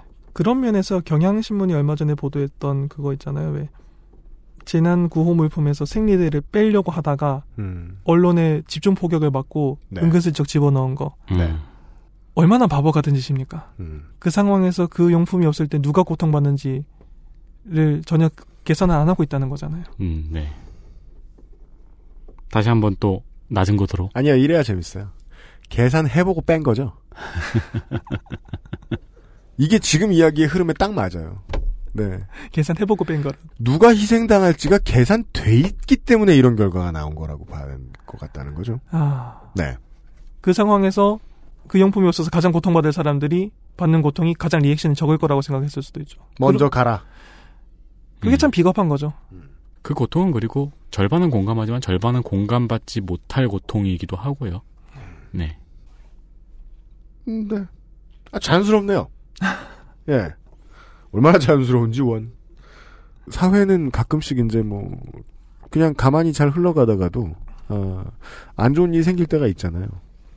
그것이 이제 기회를 박탈당한 사람들한테는 유동성의 확보로 보이니까 음, 유동성이 생겼으니 뭔가 나에게도 좋은 일이 생기지 않을까. 네. 그렇게 생각하는 건 당연합니다. 경직돼 있던 사회보다는 나아 보이니까요. 그러자 유동적인 사회는 갑자기 저 언덕 끄트머리로 나를 유동적으로 툭 하고 쳐버렸다. 음. 정해진 수순. 네. 조금만 더 확장하면 IS도 아마 비슷한 현상을 보이고 있을 거라고 생각해요. 네. IS가 네. 주요 포섭 대상으로 삼고 있는 청년층의 분노라는 게 음. 종교색을 빼고 경제적인 곤란을 더하면은 결국 그거잖아요. 네. 기득권층이 아닌 나에게는 희망을 주지 않는 평화롭고 증오스러운 사회. 네. 그 사회를 바꿀 극단적인 폭력. 음. 그두 가지 키워드라고 생각을 해요. 저는 IS에 대해서 뭐 기본적인 지식밖에 갖고 있지 않지만 음. 그렇게 해서 모집한 사람들이 누군가가 순서대로 희생된다면 저는 천리 밖에서 이런 말을 하는 건 비겁할 수도 있지만 포섭된 약자들이 가장 먼저 희생당하고 있을 거라고 거의 확신할 수 있습니다. 음, 지난번에 덕질인이 관련해서 이야기했던 거에서 네. 한발 더 나간 지적이네요. 그렇습니다. 네. IS 내부에서도 그 약자들을 모으기 위해서 인터넷에서 뭐 글 올리고 있고 한 그 내부의 스타들, 그 내부의 셀럽들은 좀 더 안전한 곳에 있을 수 있을 거예요. 그 음. 권리가 있어야지 recruiting을 할 테니까. 네. 그 분노 때문에 먼저 먼저 포섭된 사람들, 가장 약했던 사람들이 가장 먼저 희생될 겁니다. 네. 희생은 그- 약한 곳으로 흐르니까요. 트윗을 올리는 사람들도 그리고 타겟을 알고 있겠죠. 알고 그러는 거죠. 네. 네. 거길 노리는 거죠. 네. 네. 여기까지입니까? 네. 네. 제가 준비한 이야기는 여기까지입니다. 이런 이야기였습니다. 아, 나 왜 이런 말 하려고 그래? 이게 PD니까. 지 입장대로 떠드는 거야. 재밌네요. 네. 아, 그래서 저는 재밌는데 저는 잔뜩 말렸어요. 그죠? 원래 말려들 만큼 재밌어야 돼요. 걱정입니다. 네. 아, 재밌는 얘기를 들었습니다. 네. 김영란법의 아, 셀프 타이틀, 아, 김영란 전 대법관이 차 사고를 당한 적이 있어요. 음, 그래요? 네. 어, 본인이 몰고 다니던 차가 제네시스 아니었으면 에쿠스였을 겁니다. 음, 세단이군요, 어쨌든. 네, 대형 세단입니다. 현대에. 어, 사고가 났대요? 근데 이제 이 문제가 기사화가 크게 안 돼요. 음, 왜냐? 전화를 걸었어요. 네. 누군지 뒷조사를 해봤나 봐요. 고객이 누군지. 음. 바로 바꿔줍니다. 아. 차를요? 네, 차를? 네, 시스템이 아니라 차를 바꿔줘요? 네. 그래서 조용히 넘어갔나 봅니다. 왜냐하면 개인의 입장에서는 뇌물을 받아서가 아니죠. 이건 정당한 서비스를 받았으므로 더 이상의 클레임을 거는 건 좀 진상 같으니까 안 한 거죠. 네. 조용히 넘어갑니다. 그 과정엔 뭐가 있었을까요?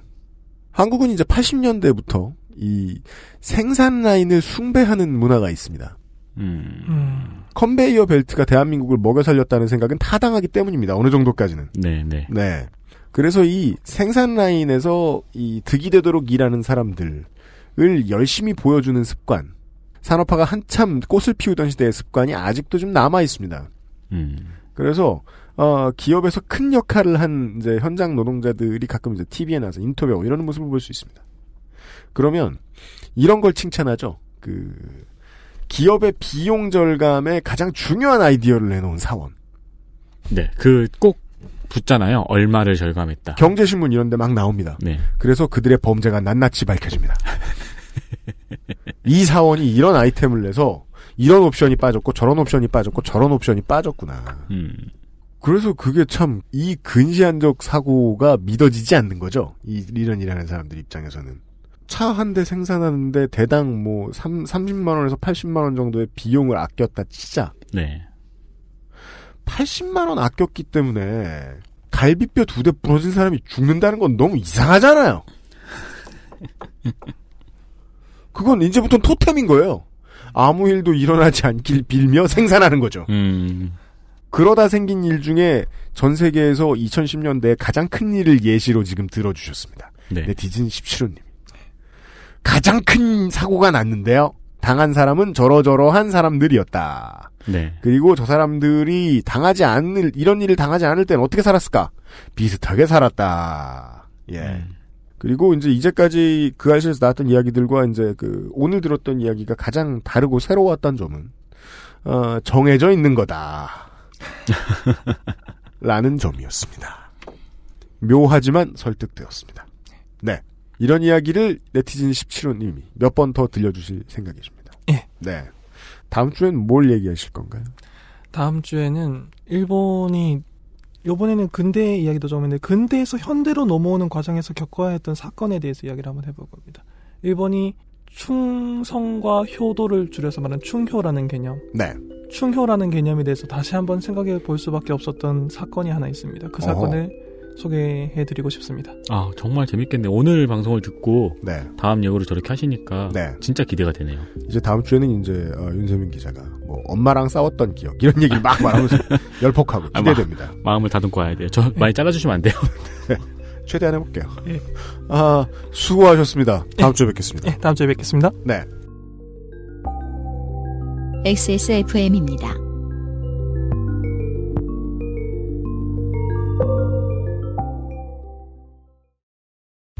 계단 오르기가 불편하신가요? 그렇다면 관절 건강을 의심해 보세요. 식약처로부터 관절 및 연골 건강 개선에 도움을 줄 수 있다는 기능성을 인정받은 무릎핀을 섭취하세요. 삶의 질이 달라집니다. 엑세스몰에서 만나요. 바른 선택, 바른 선택. 나 이 방송 안 들어가도 되지? 영어를 책으로만 잘해요, 내가. You don't have to be fluent in English, but if you need to, I think we can help. 필요한 사람들에겐 꼭 필요할 방송을 만들겠습니다. Perfect 25 English Podcast, 2016년 11월에 여러분을 만납니다. only on Access FM.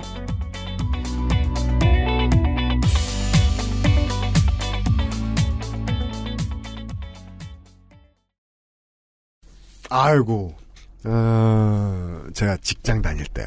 네.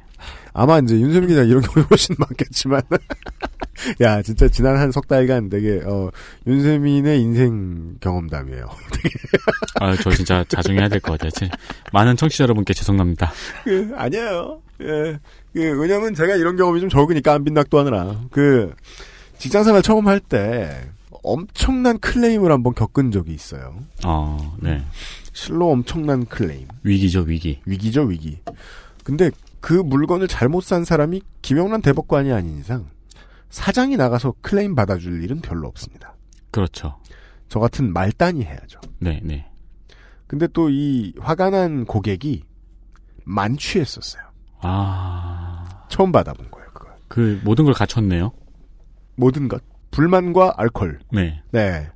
어, 그래서 통화로 한 게 망정이지. 음. 그, 한 두 시간 동안 전화로 욕을 들어야 됐었어요. 음. 제가 그게 처음이자 마지막 경험이에요. 음. 연애를 빼면. 두 시간 동안 그걸 들으면서 계속 저는 바쁘게 실장님한테 메모를 적어주고 있었어요. 네. 우리 대표한테 이렇게 전해달라. 이렇게 전해달라. 이러이러한 반응이 나오고 있다. 어, 대충 잠들 것 같다. 어, 이 정도 이 정도로 떠드는 걸 보면 내일 아침에 일부분을 기억하지 못할 것 같다. 프린터기 같은 걸 하셨네요. 네. 계속 그걸 손으로 적고 있었어요. 적으면서 바로바로 전달하고. 옛날이니까 바로바로 전달하고 네. 전달하고 전달하고 하면서. 어, 그 다음 주에 그 회식할 때 엄청 따로 칭찬을 하시더라고요, 그분이. 음, 사장님이. 음. 네. 그 양반하고는 지금도 우호적인 관계예요. 아, 정말요?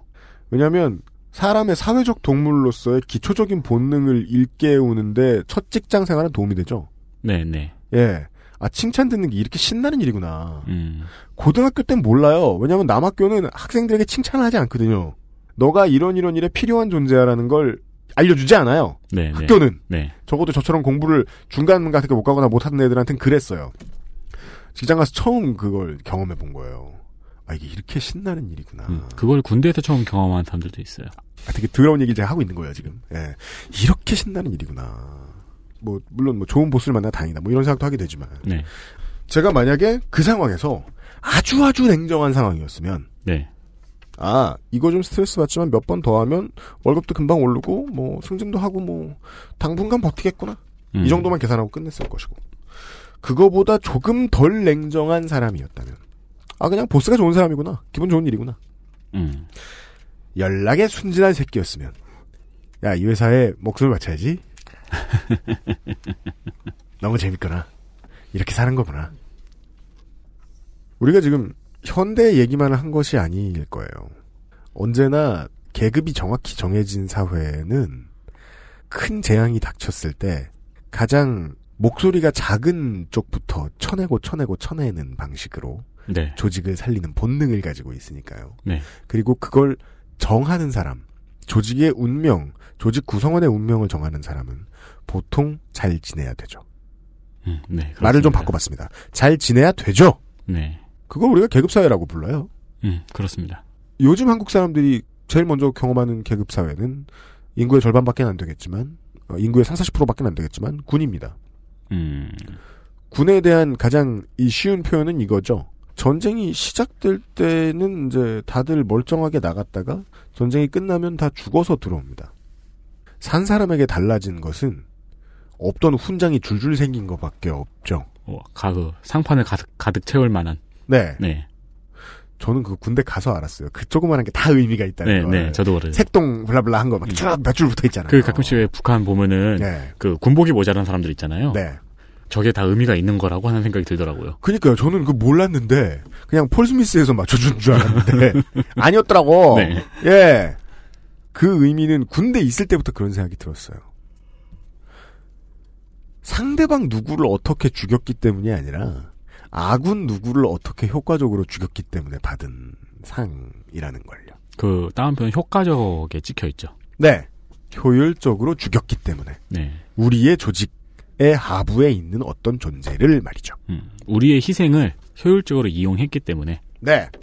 그리고 그전에는 이렇게나 우리를 죽여대던 이름이 뭐, 뭐, 부족장, 사령관, 왕, 이랬는데 지금은 그 자리에 자본이 있다는 것만 좀 다르다. 네, 그렇습니다. 네. 동일한 계급사회가 이어지고 있다는 정도를 배웠습니다. 음, 자본이란 나쁜 놈은 부족장이라든가 왕이라든가 탐관오리라든가 이런 대상보다 더 나쁜 놈이고 네. 무력하잖아요. 욕을 할 수도 없어요. 왜냐면 같이 있으면 좋거든요. 그러니까요. 그리고 그 네. 욕하는 법을 네. 배우려면 공부를 되게 많이 해야 돼요. 맞아요. 네. 그러니까 뭐 왕이라든가 탐관오리든가 이런 사람들은 아 저 개새끼라고 하면 되는데 네. 자본은 그렇게 욕할 수가 없어요. 공부를 많이 해야 욕할 수 있어요. 그리고 공부 되게 많이 하죠? 그럼 욕 안 합니다. 음. 장하준 교수 보세요. 네. 그런 존재에 대한 이야기를 들어보았습니다. 네, 그렇습니다. 네. 이 답 없음은 마음에 듭니다. 그 사실에 중요한 한 주가 이렇게 지나갔습니다. 그렇습니다.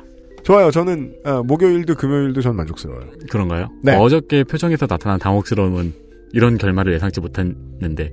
아, 그래서 그죠. 네네. 저는 어제와 어제 시작할 때와 마찬가지로 오늘도 저 자신을 속이며 거짓말하고 있는 걸 수도 있죠.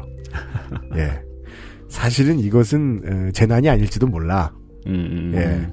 이제 이제 21세기가 되어 사람들이 가장 신물라 하는 말이 있죠. 이것은 신이 내게 주신 시험이야.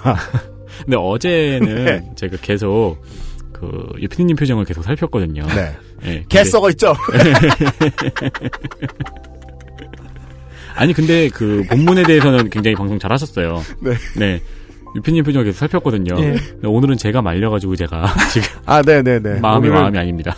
네. 오늘은 저희도 신나했고, 아, 저희도 즐거워했고, 예. 아, 전 세계의 에, 바람의 검심을 열심히 읽으셨던, 네. 네. 애독자들도 신나했습니다. 다음 주에 이 또 기묘한 이야기들을 들어볼 것을 기대하면서, 부디, 예, 피해 입으신 분들, 어, 하긴 뭐 더 나아, 그니까 또 빨리 복구하시길 바란다는 말씀을 지금 뭐 드릴 방법이 없는 경우가 너무 많죠. 일단 재산 피해가 너무 크니까요. 네. 재산 피해도 오늘 나온 이야기 중에 한 가지입니다. 음. 어떤 사람은 어, 현물의 재산 피해에 의해서 쉽게 쓰러지지 않거든요. 그런 경우가 있죠. 그냥 자기 한 몸 운송할 차량 말고요. 화물차가 젖으면 답이 없습니다. 음. 예.